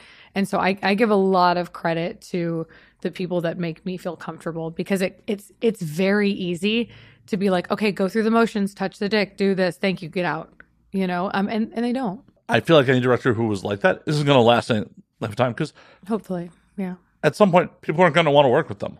Yeah. Yeah. You don't want to be, I mean, it is a job and you can walk away from it being like, that was cool, high five. But you also, yeah, you want some respect too, just to, be treated like, Like a person? Oh my God. Oh, Yeah, oh my God. There are people on these sets? exactly. not just masturbatory fantasies come to life. Exactly. I mean, I can be that too a little bit, but Well, yeah, that's that's fun to ma- play make believe. Yeah, Exactly. I mean, yeah, it's it's the same thing as the BDSM thing. It's like, oh, I want to be submissive, but I don't want you to actually see me as less than. right. Like It's all a fantasy. we're we're gonna play a game. This is gonna be fun, Yeah. and then afterwards, I'm gonna you know touch you nicely and be like, "Are you okay?" Yeah. Not just spit on you and be like, "Get yourself out of your bonds. Have a good life." Exactly. And and I I feel like so much of the industry is just so genuinely caring about people's comfort, especially women's comfort. So it's nice. That is one of the nice things about the industry. Is like this is one of the few industries where like women really do call a lot of the shots. Oh yeah. You, as a dude, you can find yourself completely out of work real fast if you're a piece of shit. That and when you're when you're on set, I feel like the woman kind of dictates how touchy things are outside of the on-camera stuff too because people have different relationship rules. I've felt it when a guy probably is in a relationship where they don't allow things. So I I know that but typically I feel like if the woman is extra touchy, then that gives the guy permission to be touchy. Um, and there are some uh, now that I'm single, there are definitely more sets where like I'm I'm touchier off camera, but it's the woman dictates it. You can tell Oh yeah, because the guy will get in trouble if he does if he's too touchy or aggressive off camera. yeah. He will at bare minimum end up on a bunch of no lists. And like this has been a topic here plenty of times. Is this is fucking the thirteenth grade? Everyone fucking talks. Everyone gossips. And if you're like, "Oh, that dude was weird," Oh. everyone will talk about it. especially the women all of the women i run into is like in la in particular too like there's a model house that we stay at everyone talks about the people that they've shot with and they'll they'll say oh this guy is this way or this set was this way and if something happens on one set it spreads like wildfire it is a tiny community so if you aren't professional um, or if you uh, disrespect somebody, or if you're kind of shitty about something off camera, like everyone will know. Yeah, yeah. And as the female side, all you really have to worry about is offending directors. right. Right exactly. Well or being just really difficult to work with. It's why i mean honestly my sobriety has been such a blessing in this. Not that before i ever showed up to to work hungover or anything like that but it is really nice not to have to worry about it. Um and if you're just punctual and professional and excited to be there that's already like 80% of the work. Just rem- remotely polite to the crew. Like, Oh God, of course. That that's always interesting too. I feel like that's really telling if someone has an ego with, you know, the people that are helping them out. I'm always it's it's such a treat to be like, "Oh, I just get baby wipes whenever I need them. This is so nice." like, what kind of lube do I get? Like, I get to choose my lube. Ooh. it's such a fun a fun thing and and I feel like there's so many women who enter the industry now at like 18 or so who haven't had a job before and the idea that you could be making a thousand dollars in four hours is absurd like that's insane but I think if you haven't had a nine to five job and had a paycheck where you worked much harder for way less money, I, I, don't think there's a lot of appreciation. So it's nice when you get people on set who kind of get that. And some of the young girls do, but I, I've at least found as a PA, like, occasionally, you know, I've dealt with people that were, quote, difficult. And, like, they've never been difficult with me. Like, I, oh, that's good. Yeah. yeah, it's just like, hey, like, I just like, hey, you want a water? Like, just to start off with. And, like, most people are pretty cool. Like, Good. it's like, I don't know what other people have done to set these people off. Maybe they're having a bad day because, oh my God, you're human. And people sometimes show up to work having a bad day. Sure. It happens. Yeah. I'm well, I'm glad you haven't had bad experiences. I haven't dealt with a lot of egos on set. I've never had anybody yelling on set, which is nice too. Like there's never been that. And at the end of the day, it's just porn. Like no one's winning Academy Awards. We're all just having a good time. We're fucking. Like let's let's chill out a little bit. you Right. know? I will say this to the day I die. Every porn crew just wants to go home. So we want to make your life as easy as possible so we can go home. right. And and that that is nice when it's a well-oiled machine, well lubed machine, I guess. Uh, um and you have like, okay, here's what we're doing. Here are the positions. Let's have as much momentum as possible so that we can just get it all done in one shot and we don't have to stop a bunch of times and we know you guys want to go home like we do too at, at some point Yeah. Like, no, anyone who's a professional in this industry just does not want to be on set any longer than they have to be. Exactly, exactly. It's a fun day for sure, but they do they can get kind of long. I remember I was doing one scene and I was looking up into the lights and I accidentally made eye contact with a boom operator and it was like the most awkward moment where I just I was like I'm so sorry. so sorry. I didn't mean to look directly into your eyes as I'm uh, getting fucked. He was cool. Maybe he- he's like, she's trying to have a moment with me. What's happening here? He was very gay.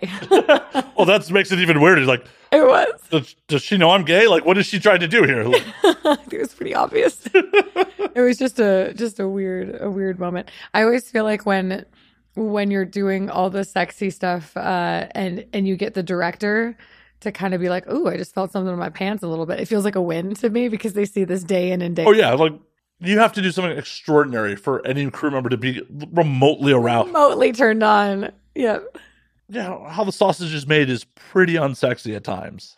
I yeah, it definitely can get or it's just kind of the same every day. You're seeing the same positions, the same noises, the same and so that's why for me it's so nice when I have like a genuine connection with the person that I'm fucking that day. Like and there's been times I've I've had situations where I've shown up on set and been like, eh, like I'm maybe I'm not like super attracted to this person and then we start having sex and the chemistry is insane. You know, I've had that happen where it's like surprise good day, you know? Like, oh shit, this uggo can fuck. Yeah, exactly. Exactly.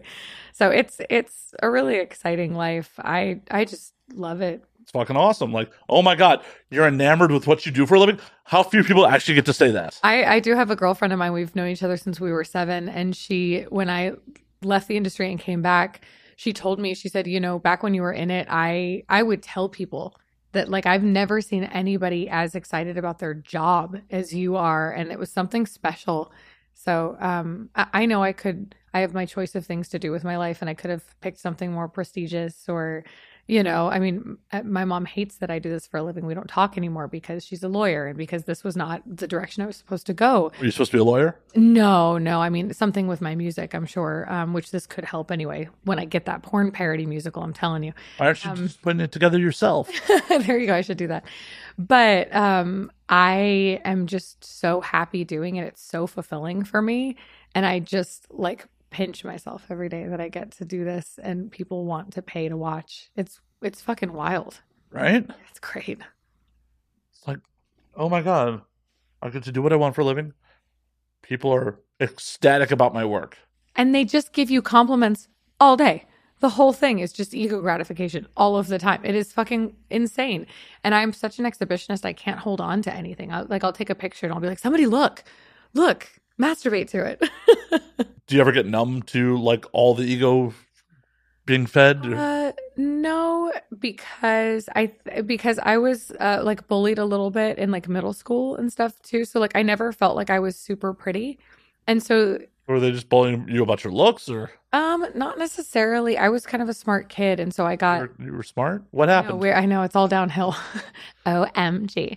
Um so I I got kind of uh, like a lot of shit just for being smart or and I was never one I was like a choir kid nerd, right? Like I was never one of the popular kids. So I remember um I read a, a book and I can't remember what it was, but in the book there was this moment where a woman was was putting gas into her car and she was described as like even that was sexual like she was just like she embodied this like sexual energy and i just always wanted to be that and so as as i'm getting older as i'm getting more comfortable with my body as i'm feeling better and better about myself i feel like i am like becoming this kind of fuck doll figure that i've always aspired to be so i don't i don't get tired of it i i just I can't believe that people want to see me and will pay money for it. I, I'm just grateful every day. Like it just feels good every single time I see a tweet, every single time I get a new subscriber, every single time like someone wants to see me on one of these sites. I just didn't think I could ever do this again for a living and it's going better than I ever expected. Do you feel this run is going much better than the first run? I think so. There, I mean, there are some things that I haven't kind of reached. You know, I, I had a, a good Twitter following before, and I, I sold my Twitter, and so I had to build that back up again. So I haven't gotten back to that. Um, but in the sense of like mainstream work, I've done a lot more of that, a lot more pro scenes. Um, it feels like it feels like the sky's the limit now with it. Um, and I think a lot of that has to do with how focused I am and how how strong my work ethic is now. I think I fell into success a little bit before just because I loved it. And this time I'm being really intentional about my branding, about my next steps, and about how big I want to go. Why are you here? Because you got me Diet Coke. Yes. You did it. I Ran into a convention. I'll get you Diet Coke. Please show up. Please. Please. Happy to be here. Well, and your your story there reminds me of what I always say about this industry is this is the island of misfit toys. Mm. Like this whole industry. This isn't where the popular kids, this isn't where the jocks generally end up. This isn't where like you know, your prom queen ends up. It's like, oh, I was a nerd. I was a music dork. I was like I played D and D with a bunch of performers, like Yeah. on the regular. Like, Yep. This is just where you know the sexualized misfits end up. Right. And I, I was so, so, so hypersexual. Like I just I, I didn't I didn't even do as well in school as I could have because I had a crush in every single class.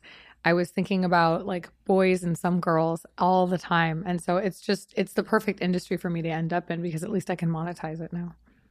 So do you find yourself having crushes all the time now? No, not really. Just because I've had so much sex. so it, it takes a lot. It takes um it takes a lot of um somebody different, somebody intelligent that that really gets me. It's not just There's intelligent people in this industry, I promise you. there no, there are a lot of them. It's just it takes a lot um to catch my attention more so than just fucking. Well, obviously, like Yeah. I mean, but people, I mean, people think all the time.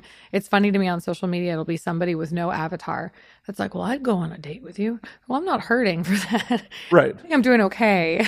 you know, Hey, bro, what do you have to offer? I'm not, yeah, I'm not, I'm not desperate for anything. And, and, uh, yeah, when it comes to anything that's a connection more than just sex, it's, I like, I have such a laundry list of things that I just won't, I won't settle for. Well, and you shouldn't. You're not desperate. So No, no. well, and that that's what always boggles my mind when like people go, "Well, I'm a nice guy. Why is no one dating me?" Like, bro, what do you have to offer the world? Yeah. Like, what are you potentially offering to a partner to anyone? Like, anyone can be fucking nice. That's the baseline. That should be the baseline. And if you're saying it, you might not be so nice or you're expecting something in return. And I feel like women, at least who are confident and know themselves, we can we can smell that a mile away. We can smell the desperation a mile away. It's not sexy. okay, just checking. Just checking. I think that yeah, that that smell is something different than desperation. I took a shower before you got here. Fine. I have a terrible sense of smell, so you're actually in the clear. Well, either way, I specifically took a shower before you got here. I, appreciate- I use soap and everything. well, I took a shower after I did my uh, lesbian collab earlier today. So Well, that's a shame. I know. Well, yeah, exactly. I just But it's not smell-o-vision. It's fine. reeking of pussy. Show's over. Didn't show up. Re- sniff sto- show. didn't show up reeking of pussy. Like, well, I could have at least described it. Like, Sophia shows up. Tart. It's heart. Pungent stench. Notes of persimmon. Is that There was a slight hint of vanilla on my tongue. I don't know. it's fun? I had a good time. I'm glad. Mhm. Glad you're having a good time with it. Shit. Best. Life is too fucking short to not try to have a good time. Like, yes, we all have to like occasionally do some work and do some things that we aren't in love with. But the pursuit to, should be to try to do stuff that you do love, that you are passionate about. Yeah. Is that why you've been doing this for so long? Uh, I don't know. I don't know. Like, I don't fucking like my my all. Besides, like wanting to make film, like at the end of the day, I want to do something. I my my goal for my life is really simple. I just want to do something I don't hate. I've had so many jobs that I've hated over my the course of my life. Like I just. I there are definitely like any other job. There are days where I wake up and I'm like, "Fuck yeah, this is gonna be a fun show. I'm gonna have a blast with this." There are other times where it's just like, well, due to social obligations with a publicist or friends of friends, I'm gonna just do the show, and Push through. I'm gonna and or I'm hungover or exhausted or you know a myriad of other human conditions why I like I am not 100 percent in the game, but I'm gonna do my job to the best of my ability. Yeah. And at the end of the day, I do I do really do Well, overall, it's a pretty cool gig, right? I mean, Yeah. it's what a lot of people would love to be able to do. I mean, there are a million podcasts, right? Like, uh, you know, people. Oh, remind me. Yeah, well, I mean, but but most of them. What is the statistic? I, I don't know what it is, but it's like eighty percent never get past episode three or something. Uh, so uh, there are roughly 400 or 4 million podcasts on Apple Podcasts. That many people think they're interesting that people want to listen to them. There's something like 200,000 of them that have put out an episode in the last six months. Okay. Yep. I, I produce for other people too, as, as part of you know, what I do for a living. I have a very canned speech for new clients, hmm which is here, if you want to be a podcaster, no matter what you think of Joe Rogan, like no matter what you think of his content, the Joe Rogan experience is a massive show, right? Of course, yeah, it's huge. Joe Rogan, before all of that, was on two sitcoms The Voice of the UFC, a nationally touring comic, Fear factor. the host of Fear Factor. That's the most important one. All of these things. It took eight years for the Joe Rogan experience to be a big show with all that fame behind it. Really? Oh, I didn't know that. Yeah, the JRE is 12 or 13 years old at this point. So not only is it in on the ground floor of podcasting, When it was new and exciting, and not everybody was doing it, right, so that was a plus. and a lot of fame behind it, and a lot of money to do it right, yeah. and it still took nearly a decade. and a really specific voice too. You know i mean he had he yeah absolutely. And i, I feel like that's that's related to kind of onlyfans too because there are so many women who are like well i'm hot. Maybe i'll just show my feet. And i think the average income on onlyfans is $160 a month Well, and I actually make the podcast to OnlyFans comparison all the time Mm. because it's one of those things where, like, yes, you can do it. Yes, the barrier of entry is really fucking low on both of them. sure How do you stand out from the noise? it's so In both. Right. And neither one of them have great discoverability. And well, oh yeah, that's true. It's like you have to create your own market outside of it because OnlyFans won't market for you. So you already you have to do that work And, yeah, and and it's just I think the main thing, especially for OnlyFans, is consistency. And so if you're not posting every day or close to every day, like I've I've had at least one to two, mostly two posts a day for over a year now. And I just and you just have to. You have to really love it. You have to really want to sell yourself, you know, as a brand. Podcasting is the exact same way. Same. Like if you don't have at least a weekly episode and it coming out about the same time every week, Yeah. you'll never gain traction. Yeah. Well, people want to be able to rely on their entertainment. Well, and on top of especially with podcasting, people only have so much time in the day to listen to podcasts. Why are they going to choose your podcast? Right. And there are a million women on OnlyFans with fantastic tits. Why are they picking yours? It's it's the girls who come in who say, I want to just show my feet. I don't want to show my face. But you don't have anything behind it. You don't have a brand. You don't have any why would they be interested in your toes? Right. Unless you're the hot bartender that a bunch of people are lusting after. Right. More power to you if like you are able to niche out a living on, oh hey, a bunch of people know who I am and like locally want to masturbate to me. Cool. Great. No, and, and I love that people are able to do it. I love that, you know, all different types of people, all different body types, all different fetishes, that you don't have to have a mainstream company saying this will sell. I love that all of that can exist. But I, I think it is a little bit funny when when people just assume it's easy. That's part of like back to me being like, I've never been a performer, I never want to be a performer. I definitely don't want to like put my dick on the internet for $160 a month. yeah. Because It I, has to be worth it. Right. I wouldn't do this for free. Absolutely not. on, on the podcast that I just did that I'm not airing, I'm like, oh yeah, if someone would offer me life changing money to suck their dick, I'd suck their dick. Yeah. No one would be satisfied in the situation, but I'd do it. like I don't know how to suck a dick. Like it would be really un- unenthusiastic, but I'd do it for the paycheck. If it's going to be life changing money, yeah, Sure. but I'm not doing it for 160 dollars. Right. And and the thing is, especially with that social stigma, you don't necessarily care about your face being out there because you've been within the industry. But if if someone, especially with camming, this was a big thing. It's like if you're going to show your face on camera and potentially alter your life trajectory because you've now done sex work, it better be worth the money. And that's really hard for people, especially now because it's so saturated with camming with OnlyFans. It is hard to make that leap and make it worth it but that consistency part's huge. You have to be out on social media um, and create a following through that too. It's it's really difficult these days. I'm glad i'm i didn't have to completely start over. Luckily people remembered at least some of me Right? Like I've seen those feet before.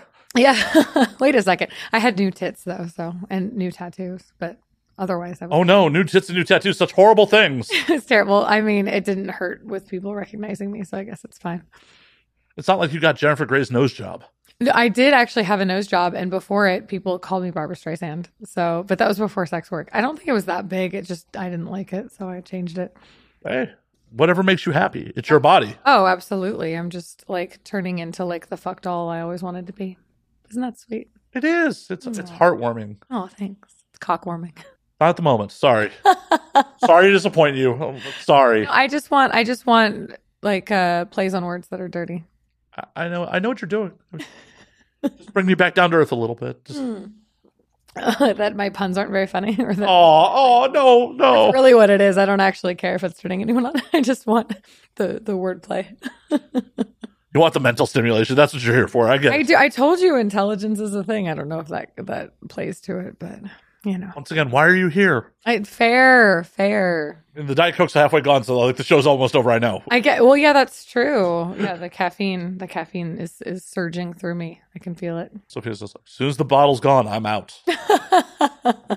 well, you haven't gotten too drunk, so well, yeah, because I killed the bottle early. Oh, there's a little left. there is a little bit left. Come on.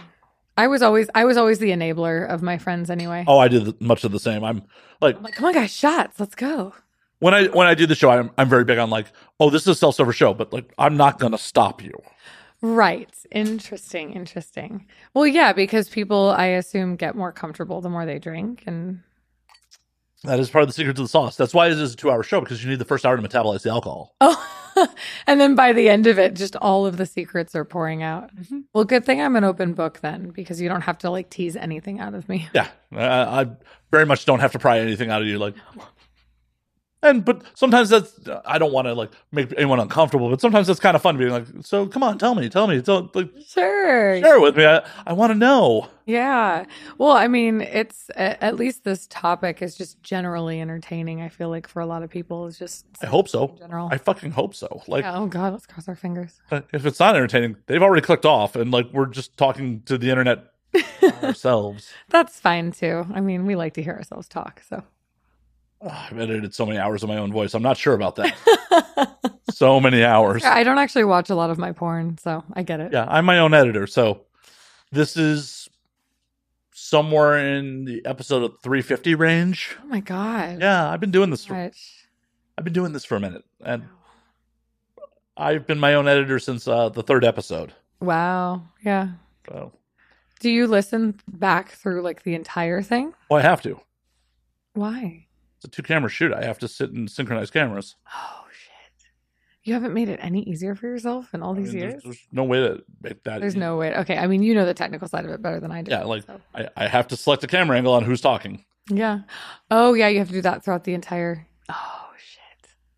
So- Man, that sucks. It's the gig. I signed up for it. I'm the one who decided to make this full video in two- 2019. It was audio only for It's years. it's been full video since then. Mhm. That's really awesome. I feel like so many podcasts aren't. So I wasn't sure. I didn't do a whole lot of makeup, but I was like, eh, passable. Well, my thought process is show up on however it's comfortable for you. Like Yeah. however you want to be seen by the internet, show up. Like people have shown up in pajamas. Yeah. I've had people show up in like full like you know set. But you know, I regular people like, is there a specific outfit I should wear? Is there like no? Just be comfortable. Be comfortable. Show up how you want the internet to see you. Yeah. I'm going to. Yeah. I mean, yeah, the entire internet's seen me in every way. So So who cares? I'm not also trying to control anyone's image. Right. Yeah, absolutely. Like Yeah. this is yes, you are here under your stage name, but I want the audience to get a feel of who you are as a person, not necessarily the character that you're portraying regularly on set uh, in your scenes. Yeah, which me is now a mom. Apparently, that's like the character I've been portraying. Uh, but that, I mean, that's why that's a big reason why I love podcasts. Like, besides the fact that I love to talk, but I I really do like talking about what really happens, like what you know, what really is going on in my head, because I feel like it normalizes the people in the industry a little bit more too. Oh my god, because they're real people with hopes, dreams, ambitions, and you know What? do things away from work. Yeah. But speaking of about playing a mom, you ever thought about having kids in real life? So I uh, I never really had that biological desire to have children. I always love kids. I've worked with kids. Um, I love other people's babies. Um, and I just there was a point where I thought maybe if I met a partner who was really adamant about it, I would consider it. But by the time I turned 35, I decided that was no longer part of my journey, and I got my tubes removed. So um, Cream pies for days. that's ex- that, and I have an IUD in for the hormones, so I'm the most baby-proof person. Like you should see guys' li- eyes light up on set. They're like, "What?" Um, so yeah, I when I had that when I had that done, it was super empowering because that just took away the option for me, which was great because I don't want children, and so it's just done. Hey, that's awesome, and I wholeheartedly support it. I got myself sterilized last year, so Yeah, congratulations. thank you. I filmed it for YouTube. Did you? Why am I not surprised? Was it a pretty easy recovery? Uh, the recovery was uh, annoying, but not the end of the world. Okay. Yeah. The procedure itself was under 10 minutes. Amazing. I'm like, I'm awake for the whole thing. Like, Yeah. the, the shot is from the chest up and me just mugging and bullshitting to the camera for 10 minutes. Okay. Okay. Like, I definitely asked the doctor how my shave job was.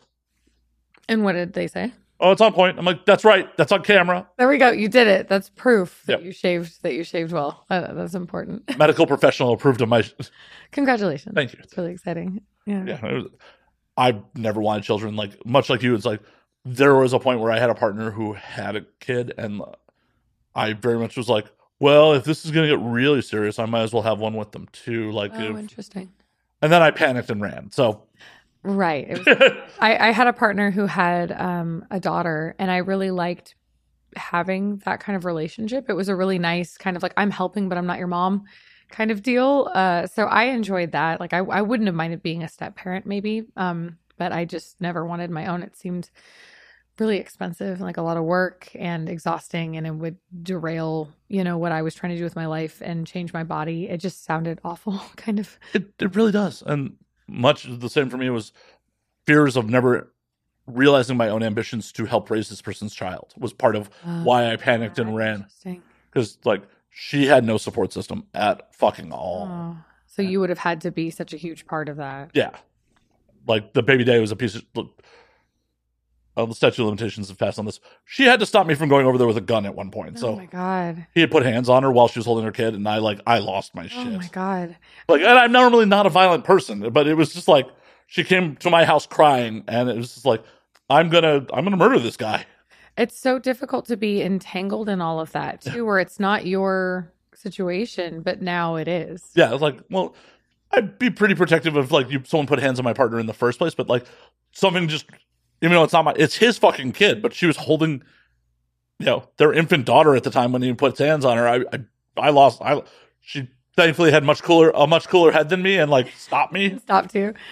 Yeah, I would not be here right now if like I had gone through my impulses at that point. But yeah. Yeah. and but it's still like I definitely panicked and was just like, oh well, she can't rely on that piece of shit. Yeah. She's got no support system of her own. I would have to be it. I would have to stay at the nine to five I was working at the time that I fucking hated Yeah.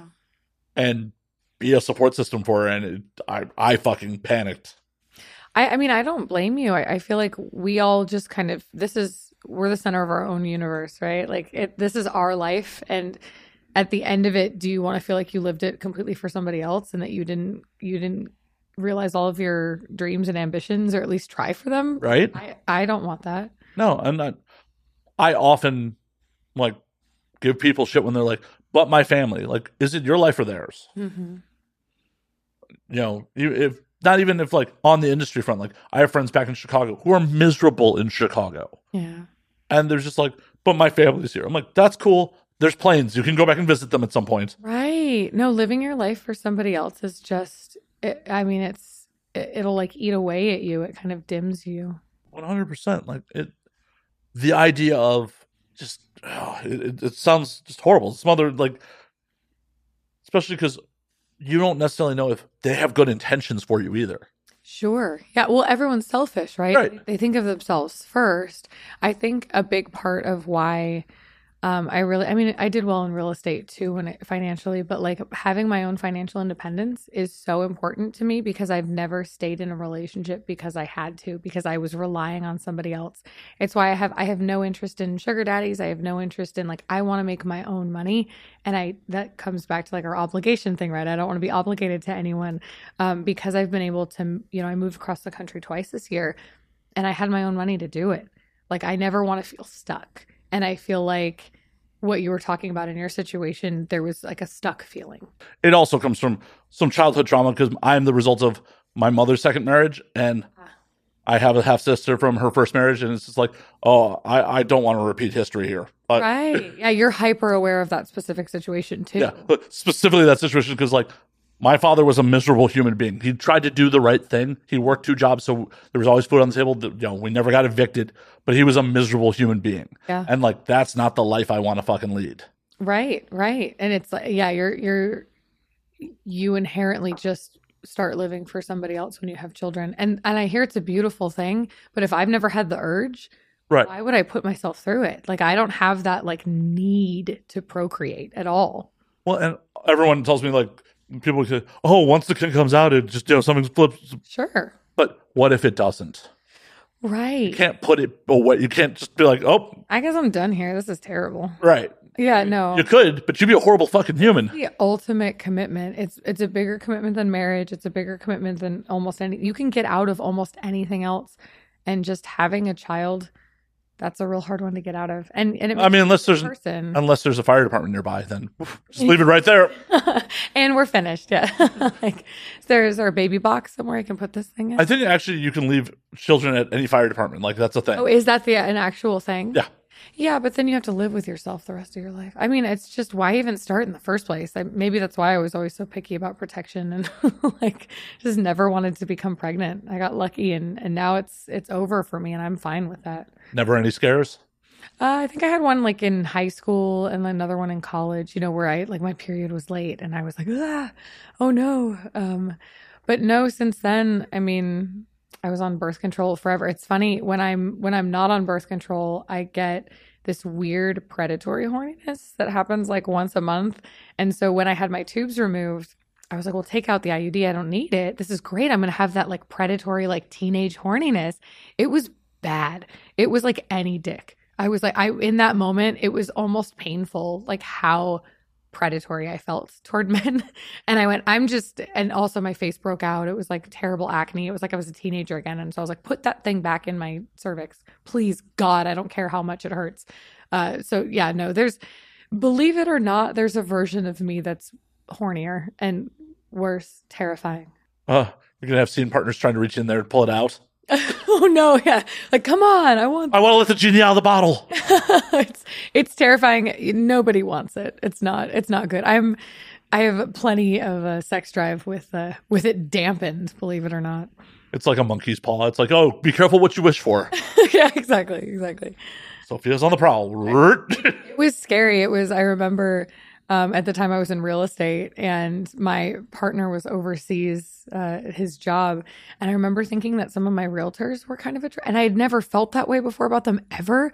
But I suddenly was like, well, I mean, I guess, I wonder what it'd be like to fuck him. And I just, oh, nope, no, no, no, nope. so it gets, it gets worse. You're like about to re- reenact some of that reality or the real estate porn. Real estate, yeah, Yeah. which I never did. I never fucked someone in an open house. People ask me that kind of stuff all the time. I was so, you know, job focused. I would have never. Yeah, I, I feel that's a silly question. Like that's a oh, I want to hear the porned up answer to that question. Oh yeah, people think your life is a porn, and it just isn't. you know. No, like when you're date performers in real life and like it's like oh no, I'm drawing an Epsom salt bath for them and like we're gonna watch movies. Exactly. And we're going to cuddle, and I'm not going to ask her to ride me because she did it at work and she's tired. right, right. I may have to watch ask her to watch me jack off. Like yeah, exactly. Like, honey, you're doing such a good job. that's nice. oh, yeah. Great. Yeah. Yeah, It's not as sexy as, as people think it is. I mean, there's a lot of parts of it that I feel like we get desensitized to that are pretty amazing, you know, where you just, you're like, oh, I had to go to this orgy today. But, you know, just those kind of things that, you know, I think blow some people's minds. But for us, it's just every day. but it's the thing of like I'm much more. My mind was much more blown by the seven Brazilian gangbang in real life Oh, yeah. than anything that's like arranged on a set because cool like it was arranged on a set this didn't happen organically the, the amazing stories happen in life organically not someone committed something to paper and then made it fucking happen that's a cool end product but that's not like as cool as, Right. And and there's so much negotiation that goes around this kind of stuff, you know, because you want it to be safe. You want everyone to be tested. You want everyone to have the right, you know, boundaries and and to discuss that kind of stuff. It's important and it's not it's not very sexy. I mean, I think it's kind of sexy, but like it isn't, you know, objectively very sexy to be like, "Hey, are you free this date?" so that we, you know, I mean, it's it's a lot of scheduling and logistics. Um and I've tried to arrange gangbangs in my personal life since that one and it's never worked out because the guys chicken out. Like i, I had there was like a swedish um, documentary crew that was that was filming for kink.com when i was shooting there years and years and years ago. We all went out to a bar after and they were hot. Apparently it's an international thing for me. It's brazilians or swedes. Um, and we went out and i and one of the guys who was super hot was like well you know maybe we could do all of us. And i said if you all have condoms and like like then like yes let's go and they they dipped out one by one. They all chickened out. And so it's when it comes down to it and i've i've dated in the industry when i was single um this job is really intimidating to men. Um and even if they're very confident over the internet or over the dating apps once you get someone in person probably 70% of the time their dick doesn't work because in their head it's such a mental thing to be like this woman has been with a guy with this big of a dick or even one-on-one Oh, oh, uh, yeah. When I when I dated when I was single the last time, it was probably seventy percent of the guys that I like down to like when we got to the sex, they couldn't get their their dick hard, wow and I and I think it's because of what I did for a living. wow all right and it's so frustrating because it's like I'm here with you. I want to connect with you. I'm not comparing you to anybody. I'm not. I'm. I'm not on some like weird upper echelon of like sex performance. I just really enjoy sex and and and film sex is very different than personal sex. well definitely well they don't know that. They want to try 17 positions, and you're like, I don't want this. no that sounds exhausting hmm no one's gonna get a good rhythm with that No, no, no. They just keep changing it up. That's another reason I have no interest in dating people, civilians, I guess people call it, like outside of the industry. I just, Well, you know, I, that that's that's mind boggling to me because like I I understand I am not a like a beautiful man like I understand but like I am very much like oh this is where you want to be like okay let's go like yeah like uh, the only times I have failed is generally due to alcohol Sure, and that happens sometimes, and it's not a big deal. It was just the fact that it was so many in a row and over this time that I was like, it has to just be a mental thing about what I do. You're also probably not intimidated by talking to women who do this for a living. I hope not I would hope not at this point, right? So, but, but uh, but even well before that like for a lot of men, though, it's like you match on an app with someone who says they do porn, and your brain makes it into this big thing before you've ever even met the person. yeah for me on the other hand it's when I meet someone on an app who's like I do porn and OnlyFans I'm like hey are you actually trying to meet people or are you just trying to hustle your OnlyFans right now Right? Yeah. yeah, Like- yeah. If you're just trying to hustle your OnlyFans good game that's cool No, I'm not going to be the person for right. you. right the editor Yeah, yeah, exactly. That's that's when you do your hustle. I'm I'm honestly about to like take a picture for the dating apps, like, and just hold a sign that says I will like my profile picture. I will edit your OnlyFans. Like, oh my god, you would get so much work from that. I bet. Yeah, with like some examples or like you Well- like you know in like working on stuff that looks very professional and official. I bet you would get good good people from that. like, don't want to date me? That's fine. You want? to? Yeah, exactly. yeah, like dudes. If someone, no matter who they are, if like it's the point where we're taking our clothes off, Mhm. this is where they want to be. Like, don't get in your head about it. Right, right. Like I'm choosing to be with you here. Like I want to have that connection. It's why I love sex. It's it's that connection. It's that like roller coaster that you're on together. Even if it's just for a little bit, like then you just had this experience. Like it's a really fun thing and just Yeah, and it's one of those things where like, sex is an Everest. no. you know, you're not going to be the first person they have sex with. You're not going to be the last person. You know, you may not be the most memorable partner, but enjoy it for what it is in the moment. Right. And I know I'm not that for everybody. If I'm not feeling chemistry, they're probably not either, you know? So Well, I mean, definitely if they can't get their dick hard. Yeah. Good. I just feel so bad because it's like it's not a big deal. There was there was one guy in college. He was this beautiful Dominican man, and we would always flirt. At, I worked at the Reebok concept store. I was 18, and he would like we'd go get shoes together. Um, and he would like push his his cock up against my ass, and I was like, oh, he's so hot. So finally, I had him over to my apartment, and we had been kind of playing this game for months and months and months. This tease game. He came over, and you know we had a beer or whatever it was, and uh, and we go to have sex. He puts on the condom, and he within probably less than ten seconds, he was out of me, and he was pulling on his clothes as fast as he could. And I just, I was in shock because I'm sitting there, you know, ass up, confused. and I, and I, I was like, what, what's going on? Are you okay? And he's like, I'm just, I'm just going to go. And I realized that he, like, I, I checked, I like looked down at the condom and he had come, right? Like really fast, which is fine. It's kind of flattering, honestly. like, like you couldn't even hold it. But, and I, and I tell him, I, I, you know, I said, it's fine. You can just stay here. Like we'll have another beer. We'll wait some time. And I noticed that he's crying and then he runs out of the, runs out of the apartment. So I felt terrible, but the next time I saw him at work, which so awkward, he comes up to me and he goes, Hey Ma, when are we gonna do that again? like completely. He must have like just repressed it. So that's my crying Dominican man story. Either that or, you know, he told someone else that he was going to go hook up with you and then, you know, had to play it up for the other coworker that he had bragged about hooking up with you. I'm sure it was so, and it was just so disappointing because I I don't care in that moment. It was, you know what I mean? Like it's like it happens. It's fine. We've been building up to this, but he just ran out of my apartment. Oh, yeah. Okay.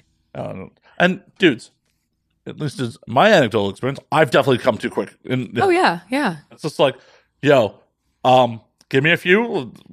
Can I tell you, it has happened a lot on set. No, no one's ever come too quick on set, but they get close and then they have to stop you, and it is so satisfying to make like a like a real like a veteran male performer be like, "Ooh, I am just feeling this so much that we have to pause for a second. It is the best ego boost. Oh, I can imagine. I mean, it's like, it feels great. So I mean, it, it's it's a fun thing for us on our side of it of like, oh, like this feels so good that you almost can't control yourself. I I think it's kind of fun. oh yeah, and I've also had like you know my my usual whiskey dick is that I don't finish. I've definitely had people stick around and be like, no, no, no, I'm not leaving until I get that load from you. Yeah, yeah. There, there's a source of pride in that too. You know. like it's just like, oh no, no, my job's not done until you come. I'm like, but it could be like Yeah, yeah. You could be done. It's fine. like yeah. Eh, like if you don't want to do this anymore, like I, I'll live with not having an orgasm tonight. Like Yeah, and that's the difference between, you know, someone like you and like an 18 year old who, like, eh, the be all end all is the cum shot, you know, and it just, it doesn't need to be. Well, I guess I'm lucky slash unlucky that I didn't come with my first two partners. Like I just was so in my own head, I just could never get off. Yeah. So like, it sucks. Believe me, it sucks. But yeah, my my first partner, I just did not get off. It was just like to just There's just too much in your head. yeah. Well, one of them I was very drunk for. Right. That'll, that'll definitely do Yeah, it. yeah. Yeah. I didn't have an orgasm until I was 18 and in college, and I had been masturbating since I was 13. So I didn't even, yeah, I, I didn't even know that that was like the goal. I just knew that things felt good. And then when I first, when I had my first orgasm, which took like 40 minutes and it was manual and I was like a writhing, sweaty mess, it was pretty amazing actually. So I was like, oh, that's what we're going for here. And I've been really fortunate, especially in this industry. Like I come really easily and I feel like not a lot of women do necessarily. So I am pretty lucky with that. But that first time it took a good, a good long time. Is it vaginal intercourse that really gets you off, or is clitoral stimulation, or Um, vaginal can get me there really quickly. Clitoral, I need usually um like a Hitachi for it. Um, so like or some sort of vibration as well. But like I, I feel like a lot of women can't come through penetration, and for me, it's pretty easy. Um, it's just a matter of like the guy continuing to do the same thing that he was doing. And so I, I'm really vocal with my scene partners of like, I'm going to come or just like that, or yes, please, like I'm about to whatever. So they continue to do it. Um, I had some people change it up and I try not to show on camera that I'm like, oh, I'm so close. like, try not to show my frustration. no, this is why I don't want 17 positions. God damn it! exactly. It's like, no, no, no, don't stop. Please keep going. Um, Right. Yeah. It's right, right there, right. Right. It's literally right there. Don't move. Or like I'll I'll help kind of guide women into like making me come and that's really nice too, especially if they they don't have a lot of experience with women because every woman is so different, especially with oral on how on what makes them come and what feels good for them because people have such different sensitivities and I feel like women who haven't had a lot of experience with women don't necessarily know that and they're like what is the trick? Same with men, right? They're like what do you do? The alphabet with your tongue. Don't do that. Like um I actually had I had one guy that I really wanted to fuck. and I was probably 18 at the time. And we finally we finally were going to I thought he was really cool because it was around the time of the Matrix came out, which is dating myself. You've already made your age on air. It's fine. That's true. It's fine. I'm Almost 40. Uh and he he would like wear this like black trench coat and I thought he was really cool. And we finally hooked up. We hooked up in his parents' bed and it was a dead silent room and he's going down on me and suddenly I hear mm. I'm like, okay, he's enjoying himself. He's humming or like into it. And then he keeps humming and he doesn't stop. And so the whole time in this dead silent room, I'm hearing, hmm. And he thought he was vibrating. If you put your, your finger on your mouth and you do that, there's no vibration. It doesn't do anything. It was just him humming in a dead silent room into my pussy. It was the most awkward, the most awkward moment. And I just stared at the ceiling and hoped that it would be done soon. So, um, that's my advice. Don't do that. Now you tell me. Oh God! Oh, you were doing the Matrix hum. For like 30 years now. Uh, no, I'm been sexually active 30 years. Jesus, I'm not that old. Oh God! yeah. Wait a second. Hold up. Like I, I did the cops. I did the math in my own. I'm like, ooh, that'd be bad. that would actually not be great to be telling people. Um, yeah, but every every woman's different. Every like body is different. Same with guys too. I'll ask them before set, like before we shoot. You know, is there something you really like? Is there something you don't really like? And you'd be surprised at how many are like, "Hey, like grab my cock as hard as you can," or like, "Don't grab it hard at all," or like, "Play with my balls," or "Don't don't touch my balls." And so there isn't kind of a one stop shop. Judging by some of the head I've gotten over the years, somebody's into having their urethra tongued. Because Interesting. Oh, I've never even thought about doing that.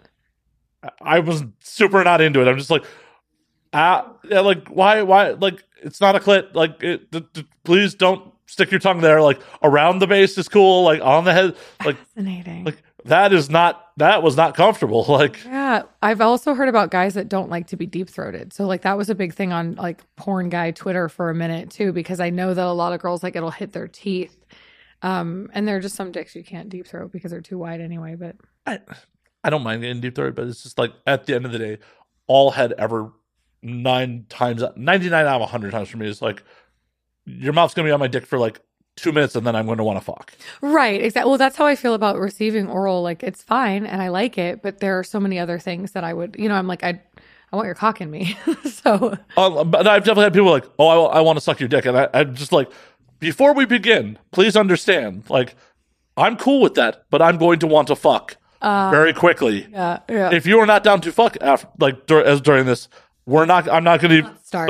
start. Right. You don't even want it if it's not going to lead into. That's fair. I think that's a good disclaimer for before before sexy time. Yeah. Yeah. Do you have like a list of no's? This is too invasive. No, it's not at all. Do you have like a list of like I absolutely What what else this show thinks I'm going to be like? Oh my god, that that's the line. that's the line I'm not crossing. I know that usually you're the one asking the questions. No, no, no. Normally this is a conversation, Okay, okay, okay. but no. Oh, okay. Let me rephrase. There, because I do have digestive issues. I am very yeah. I'm just uncomfortable. Like I don't think even if it was gonna be potentially punishable, I'm going to get out of my head enough Right. to let it happen. It's like too deep of an insecurity for it to be something that you could be comfortable with. I so I was diagnosed with fucking Crohn's in 2004. Like Uh, like it's just like oh sometimes I- what comes out of there is fucking horrific Yeah. and like I the last thing I want to do is ruin sexy time by your finger starts a geyser or some shit. yeah, yeah. Although that would sell pretty well on OnlyFans. Yeah, but I don't film what I do. I would just have destroy someone's bed and Yeah, it's like Old Faithful, but out of your ass. exactly. It'd be like the fucking opening to the Beverly Hillbillies. Up comes there's a bubbling crude. You know, uh yeah, okay, so that makes sense. So no, but do you do you like rimming then or no? Like no butt things. I'm. It's one of those things where like, be aware if you're you know put your mouth down there. It's- That's how I feel about anal in general. I'm like, if you're gonna play in the playground and I'm not there, like then that's that's your funeral, buddy. Like that's oh yeah, and like, I I will definitely you know give people anal. Like, yeah. I definitely, I felt so bad for this girl. Like, anal pull out, you know, shit on my dick. Like, Sure, of course it's part she was mortified. I'm just like, I'm gonna go take a shower real quick. Yeah. Gave her a kiss and like, Yeah, that's good. But she was still just like, I can't believe. I'm like, it washes right off. Don't that's worry. Where, that's where it's stored, my friend. Right. Like you wanted me to put it in your ass. I put it in your ass. I knew what was happening here. Oh. But for me personally, anytime like a finger goes on my butt cheek too close to like it's like I just start clenching. It's just like yeah, yeah. it's like no, no, no, no, no, no, no. Like this is probably but than that, like, yeah, I I'm not particularly submissive. Like I've had girls try to choke me and it was just like, this is not fun for me. It felt like did it feel silly or did it feel like bad? Both. Okay. Yeah. I was just like, um, what are you doing? Yeah. Like- yeah, no thanks. No thanks. and I I had hair down the middle of my back like till my early twenties. Yeah. Like I definitely had girls pull my hair at points. I'm like, what are you doing? No, stop that. Yeah. So like yeah, so like any like so no like and no pain things or anything like no. I mean, no, people have definitely bit me and be like, oh, that's cool. Like I, Yeah. yeah, like depending on like where the biting happens and like yeah, in the heat of the moment, like if it's just like your your opening move is to bite me, like eh, that might be a problem. not, let's not yeah, we have to dial up to that. I had one girl that I used to make out with like forever ago before sex work and she would bite the fuck out of my lips and it hurt so badly. I would stop her and say like you're really hurting me. Like that this isn't fun for me. Yeah. And she would continue to do it. just wasn't fun. Like, Well, I think some people have like a natural something that they do and it just is not. Like this is my move. Yeah, it was like her her drunk move was to like bite my lips off, and I just was like, this isn't sexy. And I feel like the second you get into like not sexy, like the second like a hand is around your throat, you're like, I'm kind of out. Like Yeah. this isn't fun anymore. Oh yeah, no, I, I definitely was hooking up with some girl I met at a party on a couch at a friend's place. This is years and years and years ago. Yeah. And like we're going at it and she goes to choke me and it was just like yeah, I'm, I took her hand off my neck and like we get back to my, and then she puts her hand on my neck again. Do it again. Yeah, I'm just like took her hand, and then I pulled up my pants and I just left. And she's Yeah. like, "Where are you going?" I'm like, "Home. Have a good night." Yeah. Like I'm not into it. Like I'm, well, I, part I was also starting to sober up and realizing I wasn't into really into her. Yeah, yeah. So I, all of those things together were just like not a pleasurable experience. I feel like I've I've like pushed through a lot, especially like party, you know, fucking or something like that, where I've like kind of just pushed through because I didn't want to be rude, but like I would have got I, like I got the ick kind of like partially through, and it was just all right. Let's just finish this. Yeah, no, I, I've definitely had some regrettable sex with people while drunk. Like just Yeah. like, oh, sober, this is not where I wanted to be, but I, I was drunk and horny, and you were here. Yeah, yeah. I mean, uh, like a big part of why I quit drinking, probably the main part was was blacking out and then being like, I didn't want to do that with that person necessarily. Like, I wouldn't have picked this sober. So it's just it's nice to be in control of all my decisions now. Thankfully, uh, there are very few cases of blacking out and fucking people, Mm. but there are definitely a couple occasions of sobering up while inside someone and being like, "Oh, why am I here?" Oh no! Oh, that's so awkward. I, I I'm like I'm pot committed at this point. I might as well. Oh yeah, yeah, yeah. Exactly. We're Uh, oh, I'm gonna power through this, but like yeah. this is not where I necessarily want to be. Like th- there's a story I've told a bunch of times on here about uh, hooking up at a friend's wedding with yeah a horrible human being and is sobering up inside her. Oh shit. Yeah, but you know these things happen. Like you know, And I will say, I think it's I think it's telling that I've never finished a cam show or or finished a shoot, either pro or collab, where I've felt bad about myself after. Never. Like I just I've always felt really good about the porn that I've done, you know, like I because I've picked it and I'm giving my body pleasure, or I'm giving somebody else pleasure. So I think that I think that's I guess kind of telling, you know, when it comes to this. So I it's good that I don't drink, but it's it's uh, also good that I do porn. It is. It absolutely is. I just you know should be a little choosy about who I fuck when I'm drunk. Sometimes. Eh. And sometimes if you're too drunk, you're not picking, and that was the problem for me. so, Oh no no no! I, I've yeah on multiple occasions like when uh the last year I technically lived in Vegas, my stuff was in storage. and I was crashing at a friend's place, and yeah. like she and I had been hooking up on and off for years. Drunkenly, I ended up banging her best friend and one of her roommates, yeah. And boy, that didn't go over super great. I one of them was like, you know, we had no commitments or anything like that. Like we'd just hook up occasionally when we were both horny. But like, I came into town for her birthday, and she decided she wanted to fuck someone else for her birthday. I'm like, that's cool. It's your birthday. Happy birthday. Yeah, yeah, yeah. And her roommate's like, so you going to bed alone? I'm like, I was planning on. She's like, want some company? I'm like, sure. Yeah, why not? That sounds great. Yeah, it wasn't. Sorry. Yeah.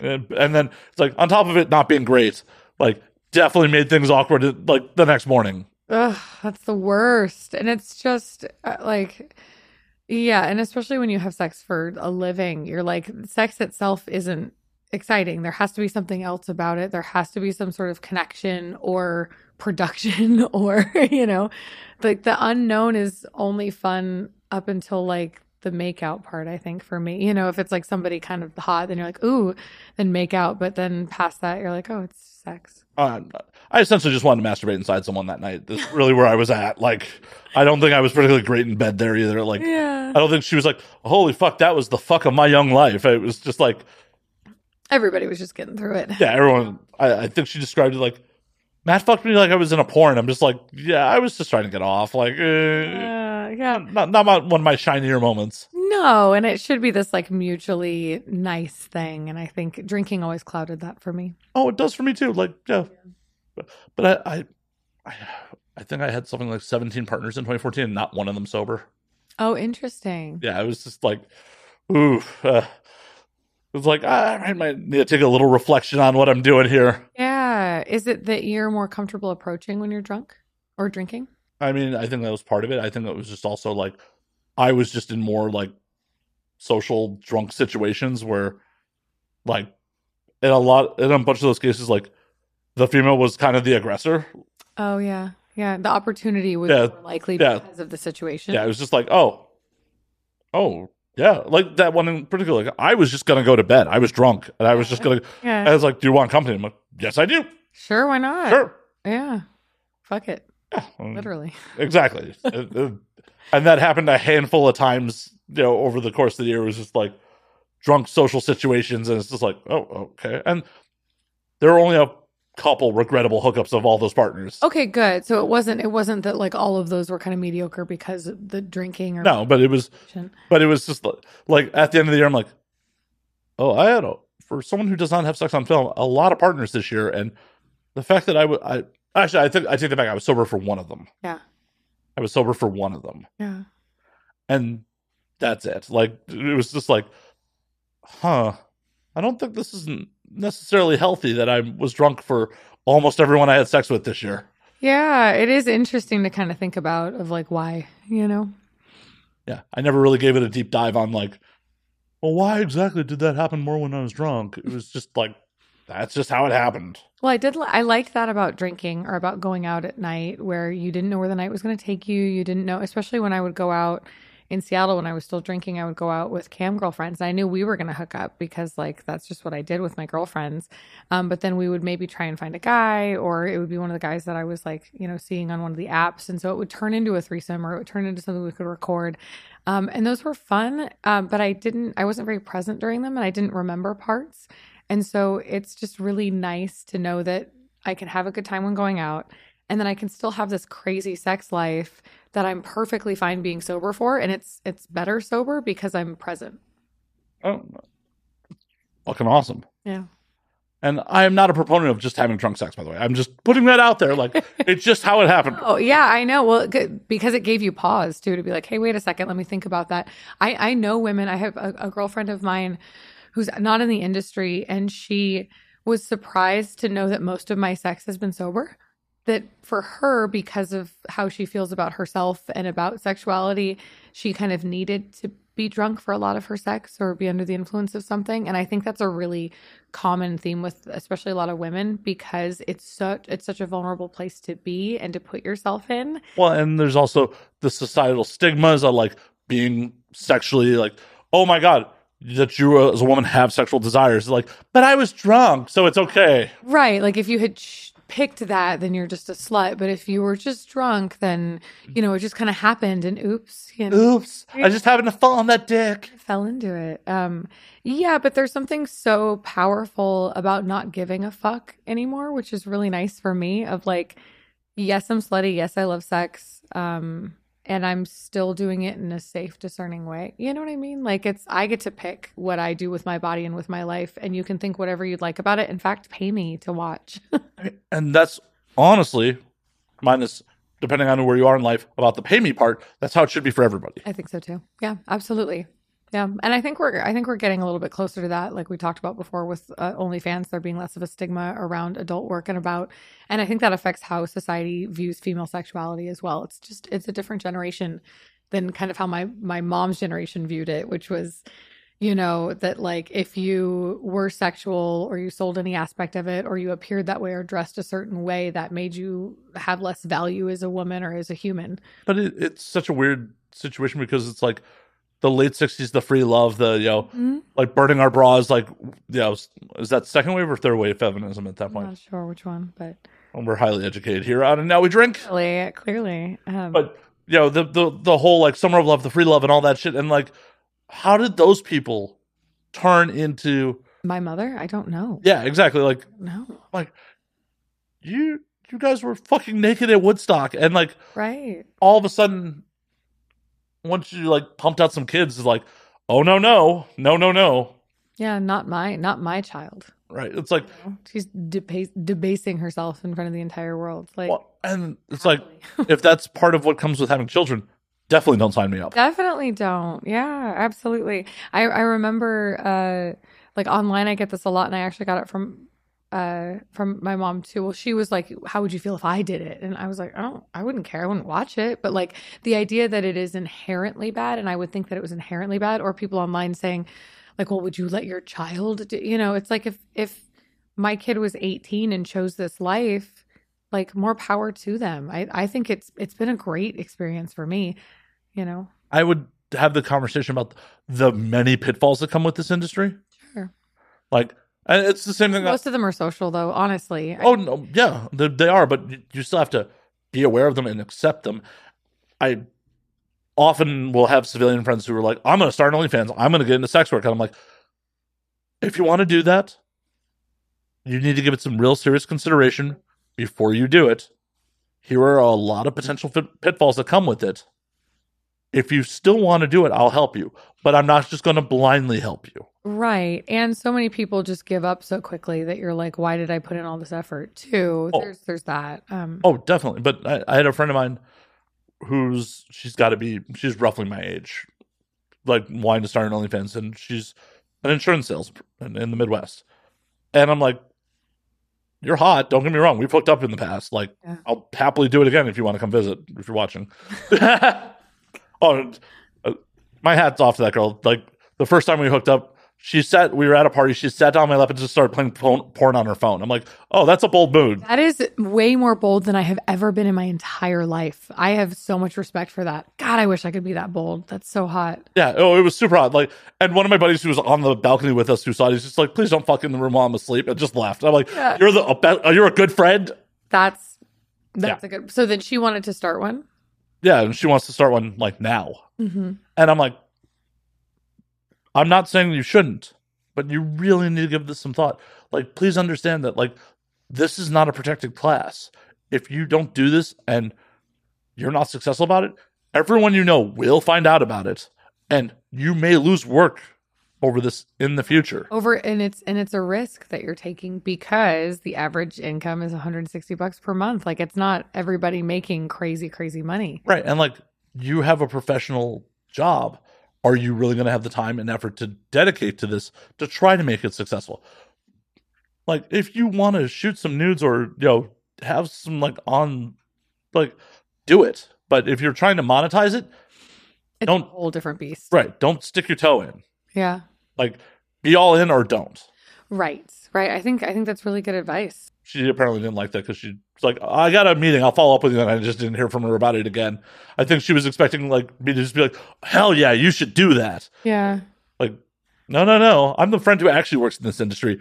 Who I'd be a bad friend if I just told you to go for it. I I know plenty of women who are you know who who do this very regularly and still have another job. You know, it it's to make it your own income and to build it to that point takes a lot of effort and you know, I I do like shoots as well as OnlyFans and and if one kind of dips then hopefully the other one kind of rises. Like there's just it's it's really hard to find that consistent income and you have to work at it. You do, and you're already an established brand. You're Right. Yeah. I, that if I didn't have that and I had to start from scratch when I just got back in the industry, there's no way I'd be where I am right now. Like it, so much of it was that seven years of putting in the work and creating the community. exactly, Yeah. and and you also know the risks that come with doing the gig. And Oh, I already experienced like I, the worst thing that could have happened happened. I lost my relationship with my mom over it. Like, you know what I mean? Like it's already done. So how much worse could it get? right, right, but you know, this shit has happened over you know my time in the industry, time and time again. It's like, oh, I'm I'm thinking about. I'm like, give it serious thought. Yeah. Like, in addition to that, like if you are looking for a romantic relationship, it can be a lonely place.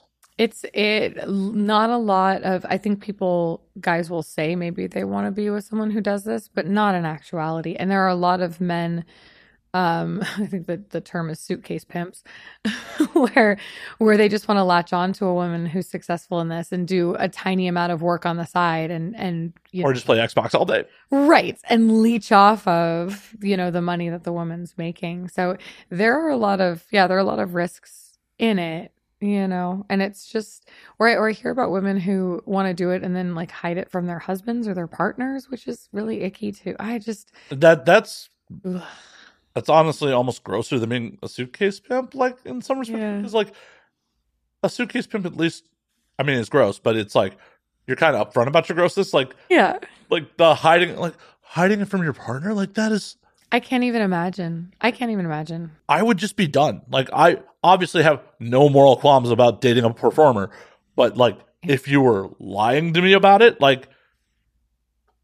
The trust is everything. Like the physical act Yep. really means nothing. yep the trust fucking means everything. And if like you don't trust me enough to include me in this part of your life, what else are you fucking hiding? Right, which is a huge part too. People try and downplay it, and it's just like, oh, they're just online. Well, I mean, yeah, my my main thing in relationships is transparency and honesty. Like It all has to be. The others, it, it, that's the main thing. So that always, even I don't know, even like like hiding what you're spending or hiding your package, all that kind of stuff. Like from partners, always felt I other people can manage their relationships the way they want to, I suppose. But for me, I always like the idea of everything being kind of shared and talked about. Yeah. Um, And I will freely admit that, like, in practice, I've been bad about that at points. And mostly that's just out of being self conscious or afraid. Like, I don't, Yeah. like, the ex I ran from because of her kid, I didn't vocalize that very well. Like, yeah. I was much younger and I didn't vocalize it very well. I just kind of panicked. Sure. Sure. But in practice, in what I want to do going forward, is completely, you know, be like, hey, This is a lot for me. yeah, I mean, yeah, and you you get to make those decisions in your life. I think they should be made with like full understanding from your partner too. Yeah. Well, and it's one of those things like, as I said earlier, if you're dating a performer and they're a performer when you met them, you have no right to say anything about what they're doing with their lives.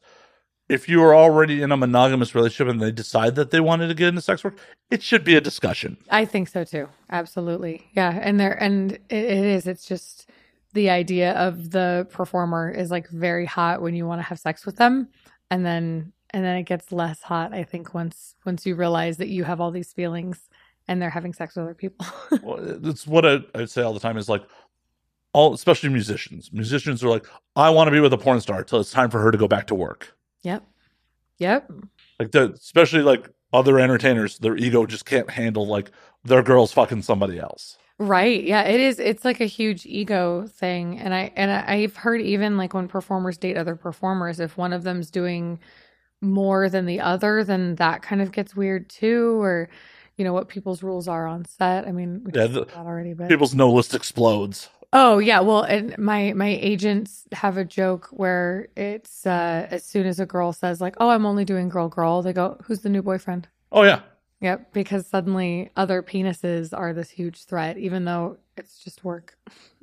Well, and it's just like, oh, if you're okay with your partner having sex with other women, but not other men, you're you're just showing your true colors, bro. You're just showing that you're yellow and that you're a fucking you're afraid. Yeah, of course. Which that's that's a valid thing to be. That's fine. You know, I, I had I had a partner who like left me for a girl we were seeing, like fell in love with her. Like that's a really scary thing.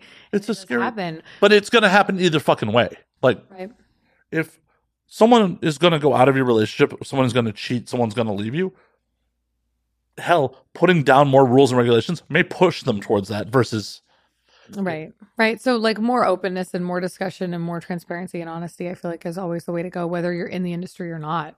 You know, because you're gonna have you're going to have sexual desires for other people or you're gonna find other people attractive, you know, but it's that it's that intimacy that you're protecting. It's that trust and that transparency. yeah, without trust you have nothing. Nothing. What's the point?